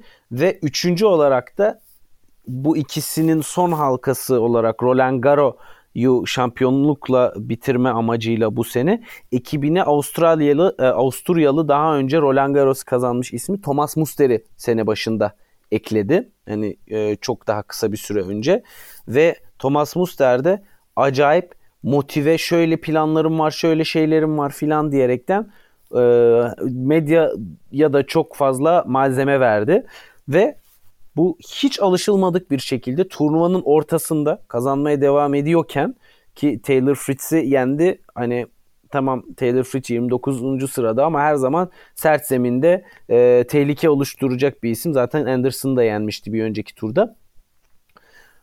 Team çıktı, açıklama yaptı. İşte Thomas Muster'le yollarımızı ayırdık dedi. E, hala çok iyi anlaşıyoruz. O konuda hiçbir sıkıntı yok. E, fakat çok da bir uyumlu olmadığını e, gördük dedi. Hani böyle bir ten uyumu sıkıntısı yaşadık manasında bir şeyler söyledi. E, buna da şunları ekledi. Ben çok heyecanlı, tez canlı ve enerjisi, hırsı çok yüksek bir ismim. Beni dengel beni dengelemesi gerekiyor o yüzden karşıdakinin. Hani daha sakin ama yeri gelince e, işte e, kıçıma e, tekmeyi atacak. Tam olarak İngilizce böyle söyledi ve Almanca mıydı hatırlamıyorum. e, e, hani bunu söyledi. Hani böyle tatlı, sert ve sakin birine ihtiyacım var dedi. Hani burada esasında Thomas Muster'e eleştirel yaklaşmadan e, şu manayı çıkardım ben oradan. Muster'in yani team'in tabii ki kendi bir planı var. Muster'in team'e de yönelik kendi bir planı da var. O herhalde çok şöyle yapalım yok böyle yapalım tarzı iki tane sert karakterin çarpışması gibi bir eşleşme olmuş düşüncesi var. Muster e, senin de daha önce benimle paylaştığın gibi e, şöyle de bir açıklaması oldu sonrasında. Ben hiç e, öyle düşünmüyordum. İki seneyi planladım gibisinden de açıklamaları vardı. Hani buradan da aslında biraz da şu da çıkıyor hani Muster'in açıklamaları timi biraz da doğrularcasına ben planları yapmıştım. İyi de beraber yapmanız gerekiyordu hani e, diye sorsa orada haberci herhalde ona da Muster'in vereceği çok bir yanıt olmazdı. Hani benim tahminim çok fazla iki dominant karakterin birbiriyle çalışamaması durumu. Team'de e, ne kadar duygusal bir insan olsa da çok net ve e, hızlı karar vermiş. İnşallah doğru karardır ve başarıyla devam eder. Zira geçen sene çok yükselen bir sert kor performansıyla bitirmişti sene. ATP Cup finallerinde de finale kadar yükseldi. Ee, inşallah bu Monfils'e karşı da devam eder diyorum ki ben team'i Big Three'yi zorlayacak en baştaki isimlerden biri olarak görüyorum. Çünkü hem tenis seviyesi yüksek hem de çok olgun bir e, sporcu diğer Next Gen'lere kıyasla ki ne, yaş olarak zaten Next Gen'in biraz üstünde. Ee, çok ufak bir düzeltme. 4 senedir değil 3 senedir Nadal'a kaybetmiş Roland Garros'ta. Ama zaten e, 2016'da da e, Djokovic'e kaybetmiş. Hani çok da Pardon. yarı final. En az yarı final yapıyor. Ee, bir diğer sorumuza geçelim hemen. ikinci haftaya dair. Rublev Sasha maçından kim sağ çıkar demiş Ceyda. Güzel soru. Almanya temsilcimiz. ben Zverev'in buraya kadar gelmesini hiç beklemiyordum açıkçası. Ama yani şu açıklaması da hep aklımın bir köşesindeydi. E, göz ameliyatı oldu off season'da Zverev. Şunu şunu demişti. E, servis atarken göz ameliyatından sonra hala bir e, koordinasyon sıkıntısı yaşıyordum. O çözüldü şu anda. Çok rahatladım demişti. E, ve turnuva sırasında da yine benzer bir e, farklı bir konuda benzer bir açıklaması oldu. 2009 2019'da tenisime hiç odaklanamadım. Şu andaki e, çalışma ve yaşama ortamım çok rahat ve stressiz. Dolayısıyla tenise tamamen konsantre olabiliyorum dedi ki ben e, Verdasco ile oynadığı maçtaki 3. sette mesela Zverev öndeyken götürebiliyor. Ama Zverev kritik anlarda stres seviyesi yüksek puanlarda kopabiliyor. Ve 3. sette 4-2 gerideydi Verdasco'ya karşı. Bu seti hızlıca verir 4. sete asılır diye düşünürken 4-2'den 6-4 aldı. Bu Zverev'in e, geçen seneden hiç alışık olmadığımız bir hareketi. Dolayısıyla dedikleri hakikaten doğru olabilir ve öyle olursa çok keyifli bir maç bizi bekliyor. Fakat Rublev şu anda kariyerinin en iyi seviyesinde sakatlıklardan e, geri dönen bir isim. O da Sisi Bellis gibi inşallah Sisi Bellis de e, aynı yolda ilerler. Rublev şu anda zaten e, benim de çeyrek final adayımdı. Buradan şu anda bir tık avantajlı görünüyor ama bu maçta da her şey olabilir. Rublev da 3-0 alabilir. 5 setlik bir maçta olabilir. Yani tamamen o günkü performansa bağlı bir şey. Artık dördüncü turda bu tip maçlarda e, özellikle bu seviyedeki iki oyuncunun karşılanmasında karşılaşmasında günlük performansta çok önemli bir e, kriter oluyor. Çünkü nüanslarla maçlar kopup momentumlar kayabiliyor. Ama İbre Rublyov'dan yana net konuşmak gerekirse. Evet bu, bu ikisi çok yakın arkadaşlar. E, aynı yaş grubunda tabii ikisi de 97'liler. Junior'dan beraber gelmişler ve e, tabii bir Rus e, şeyi de var. E, background'u da var. E, ve yarın oynayacaklar maçlarını 3 defa ATP seviyesinde maç yapmışlar. Üçünü de Zverev almış. Set vermemiş hiç şu ana kadar. Ama e, ilk ikisi birkaç sene önce. Hani Rublev'un daha o kadar gelişmediği zamanlardan. Sadece üçüncüsü geçen sene Şangay'da çok net yenmiş Zverev. Onu hatta şaşırmıştık. E, 6-0 6-0'a doğru gidiyordu falan maç. Evet. Sonra Rublev biraz geri çevirmişti.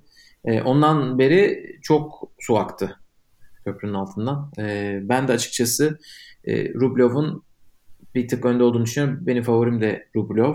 E, Zverev bir de ilk 3 turda çok kayda değer bir isimle oynadığını söylememek lazım. Yani Verdasco tabii ki önemli bir isim. Ama e, yani diğer isimlere göre daha geri planda. Yani bu noktada ama şunu e, söylemem gerekiyor. Zverev çift hata yapmadan maç bitirdi. Zverev e, %80 ortalamayla birinci servis attı ve o dalga geçilen konu şu anda en kuvvetli olduğu nokta ve dolayısıyla Zverev'in 5 setle yani 2-0'dan 5 sete uzattığı maçları çok fazlaydı geçtiğimiz sene. Yani bu kadar istikrarlı hareket etmesi hiç yani alışla geldik bir şey değil. Hani Gerasimov'u da 3-0 yendi. Hani çok iddialı bir rakip gibi görünmeyebilir ama ondan önceki turda Kasper Ruud'u elemişti ki Kasper Ruud çok sorun çıkarabilecek bir oyuncu esasında. E, Verdasco bir önceki turda Bazilashvili'yi eledi. Bazilashvili de çok sorun çıkarabilecek bir isim. Yani e, sıkıntılı isimlere karşı galibiyet e, alanlarla oynadı. Dolayısıyla yani nazar değmesin. Övmek istemiyorum. Tamam daha fazla. o zaman bir buçuk saati de gördük. Ee, Ceyda'nın son olarak kupa beklentileriniz değişti mi sorusuyla bence toparlayabiliriz. Toparlamak için güzel bir soru. Kupa ben durumda? Şu anda değişmedi ama değişmemesinin sebebi de şu ana kadar Djokovic'i hiç konuşmamış olmamız. Djokovic e, çok rahat ilerliyor ve bunun en önemli etkenlerinden birisi de servis oyununu acayip geliştirmiş olması. Djokovic returnleriyle çok ön plana çıkan bir isim ve e, bütün topları geri göndermesiyle duvarıyla hani bu konuda gelmiş geçmiş e, tarihteki en iyi oyunculardan biri hatta en iyi oyuncusu bile diyebiliriz. Fakat e, şu ana kadar 47 ace attı yanlış hatırlamıyorsam istatistik, istatistiksel olarak ki bu çok çok hani zaten Struff maçı hariç bütün maçlarını e, çok net skorlarla hızlıca bitirdiği için çok da uzun oynamadı maçları. Dolayısıyla 47 ace çok ciddi bir e, seviye ve e, yani şunu söylemek gerekir. Djokovic çok sağlam ilerliyor. Konuşacak bir şey yok ortada. Ee, öbür taraftan yarı finalde eğer gelirse Fucovic'i yenen Federer var. Ee, Tennis Sandgren'le oynayacak. Oradaki beklentiler sorusunda da e, Federer'in espri konusunda kendisini geliştirmesini bekliyorum. Tenis Sandgren'le ilgili soruya. Çok tenis oynadım ama daha önce tenise karşı hiç oynamadım diyerek bugünkü bas e, şey maç sonu toplantı e, konuşmasında bizi güldüremedi.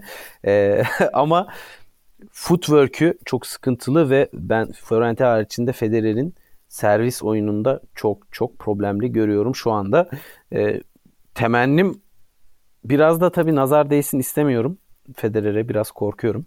Kendisi çok e, pamuk ipliğine bağlı ilerliyor şu ana kadar. Çünkü Fucovic çok kötü bir e, servis oyunu oynadı da öyle çok rahat aldı. Yoksa servisleri hep sallandı Federer'in. Son maçta da Milman'a karşı zaten. Dolayısıyla bakalım göreceğiz. Öbür taraftan ama e, Nadal, Medvedev, Rublev, Zverev orada hala böyle team çok dişli isimler duruyor. Bakalım yarın hangileri dökülecek. Fakat Nadal gençleri yenmesiyle de geçen seneki Avustralya açıkta prim yapmıştı. Benim hala net favorim Djokovic. Uzun lafın kısası. Evet ben de çok kısaca sana katılayım. Djokovic'in burada öne çık yani 55 ace'miş bu arada. 4 maçta 55 ace e, çok iyi çok çok iyi bir oran. E, Djokovic de ikinci, üçüncü ve dördüncü tur maçlarından sonraki basın toplantılarının hepsinde servisinden ne kadar memnun olduğunu ve dördüncü turdaki toplantısında servisinin artık gidecek bir yeri olmadığını söyledi. Bu yani inanılmaz bir açıklama. Bu kadar hani e, mükemmeliyet isteyen tenisçiler için hani ben artık tamam bu taban noktadayım. Gerçekten de öyle. 17-18 e, ace'lik maçlardan bahsediyoruz ki bunlar 3 setlik maçlar. E, onun için e, Djokovic'e karşı ben bu, bu Djokovic'e karşı Nadal'ın da bir şey yapacağını düşünmüyorum. Ki Nadal biraz daha yıpranmış olarak gelebilir. Orada bir e, eğer Medvedev tarzı bir yarı final oynarsa e, Federer'in de Djokovic'e karşı açıkçası eğer oynarsa yani Sangren'i yenmesi lazım e, yarı finalde. Hani böyle 2016 yarı finali gibi Djokovic'in onu böyle dağ, darmadağın ettiği bir ilk iki set vardı. 6-1 6-2. O tarz bir maç bekliyorum. Üçüncü sette Federer'e kalmış. Orada toparlayıp almıştı. Ee, yani bu Djokovic Federer'in gözünün yaşına bakmaz. Kadınlar tarafında bu soru ise çok daha zor bir soru şu anda. Senin tahminin var mı? Ben şu an hiçbir tahmin yapamıyorum şu alır diye. Ee, yani açıkçası ben bu, bu gece bir delilik yapıp e, maçları izledim. Barty ve Kvitova maçlarını, yaş Barty e, şey gece seansındaydı sabah adı ama Kvitova e, maçını izledim. E, yani ben Barty'nin performansını hiç beğenmedim açıkçası. Evet. karşı gereksiz bir set kaybetti ve maç gidiyordu az kalsın. Yani 5-4 evet. çift hatayla falan böyle millet ilk ikinci servise kaldı diye alkışladığı bir ortamda aldı maçı. E, Kvitova da kötüydü bence Sakarya'ya karşı. E, evet. İkisi de hani en iyi oyunlarından uzaklar. Büyük ihtimalle toparlarlar. Şimdi birbirlerine oynayacaklar. Geçen sene de çeyrekte oynamışlardı. E, bence sürpriz bir kazanan çıkacak. E, yani bu sürpriz kazanan çıkacak zaten çok büyük bir açıklama değil. Çok az çok sürpriz oldu şu ana kadar. Ama 3 isim vermem gerekirse Evet 3 isim. e, ama 3 isim diyorum çünkü bence üçü de insanların tahmin etmeyeceği isimler. Eyvallah. Bir kenara bırakayım. Muguruza, Mertens ve Kenin'den birinin olabileceğini düşünüyorum. Evet hepsi de olabilir hakikaten. Yani bura sayısal harcamış oldum o kadar. sayısal lotoyu e, tutturmayla eşdeğer oranlarla e, vermiş olduğum tahminler için teşekkür ederim. Benim de bu konuda tek diyebileceğim e, şu. Sakkari maçı haricinde ben Kvitova çok net ve iyi oynuyordu gibi görüyordum. Fakat biraz da rakiplerin etkisiyleymiş diye de bu gösterdi son maç. E, Barty'yi de biraz uzak buldum. Barty'de seyirci çok büyük itici güç. Bakalım nereye kadar götürecek. Geçen sene aynı yerde Kvitova galip gelmişti. Bakalım bu sene alabilecek mi? Ya çok kısa bir şey yapabilir miyim? Seyirci itici güç dedin ya. Ben bugün seyirciden utandım. Barty geriye düştüğünde ve Alison Risk seti kaybettiğinde seyirci hiç topa girmedi ya. Sen Avustralya'sın. Bugün Avustralya günü. Biraz gaza getir. Federer'i falan gaza getirdiler mesela. Fuçovic evet. set Federer'i gaza getirdiler. Barty set kaybediyor. Bunlar bunlar da üzülüyor falan. Biraz gerek final için dersler çıkarılmalı. Hemen bir e, eğitim e, materyali hazırlayalım bu konuda. Bunlardan örnek alsınlar. Yani burada şu anda çeyrek finale kalanlar arasında Onjabur'un hikayesi tabii çok büyük. Kendisi Afrika'dan, Afrika kıtasından bu turnuvaya katılan tek isim kadınlarda ve e, çeyrek finale kalmayı başardı. E, Wozniacki'nin kariyerine yaptığımız dokundurma gibi onun da kariyerinde Tunus gibi bir ülkeden gelmesinin ne kadar büyük bir başarı olduğunu gösteriyor. Ee, gerçekten orada büyük bir hikaye var ama şampiyonluk adaylarından birisi değil. Ben açıkçası tek bir isim söylemek gerekirse Kenin diyorum ve Kenin'in de yani biraz daha duygusal çok kazanmasını istiyorum.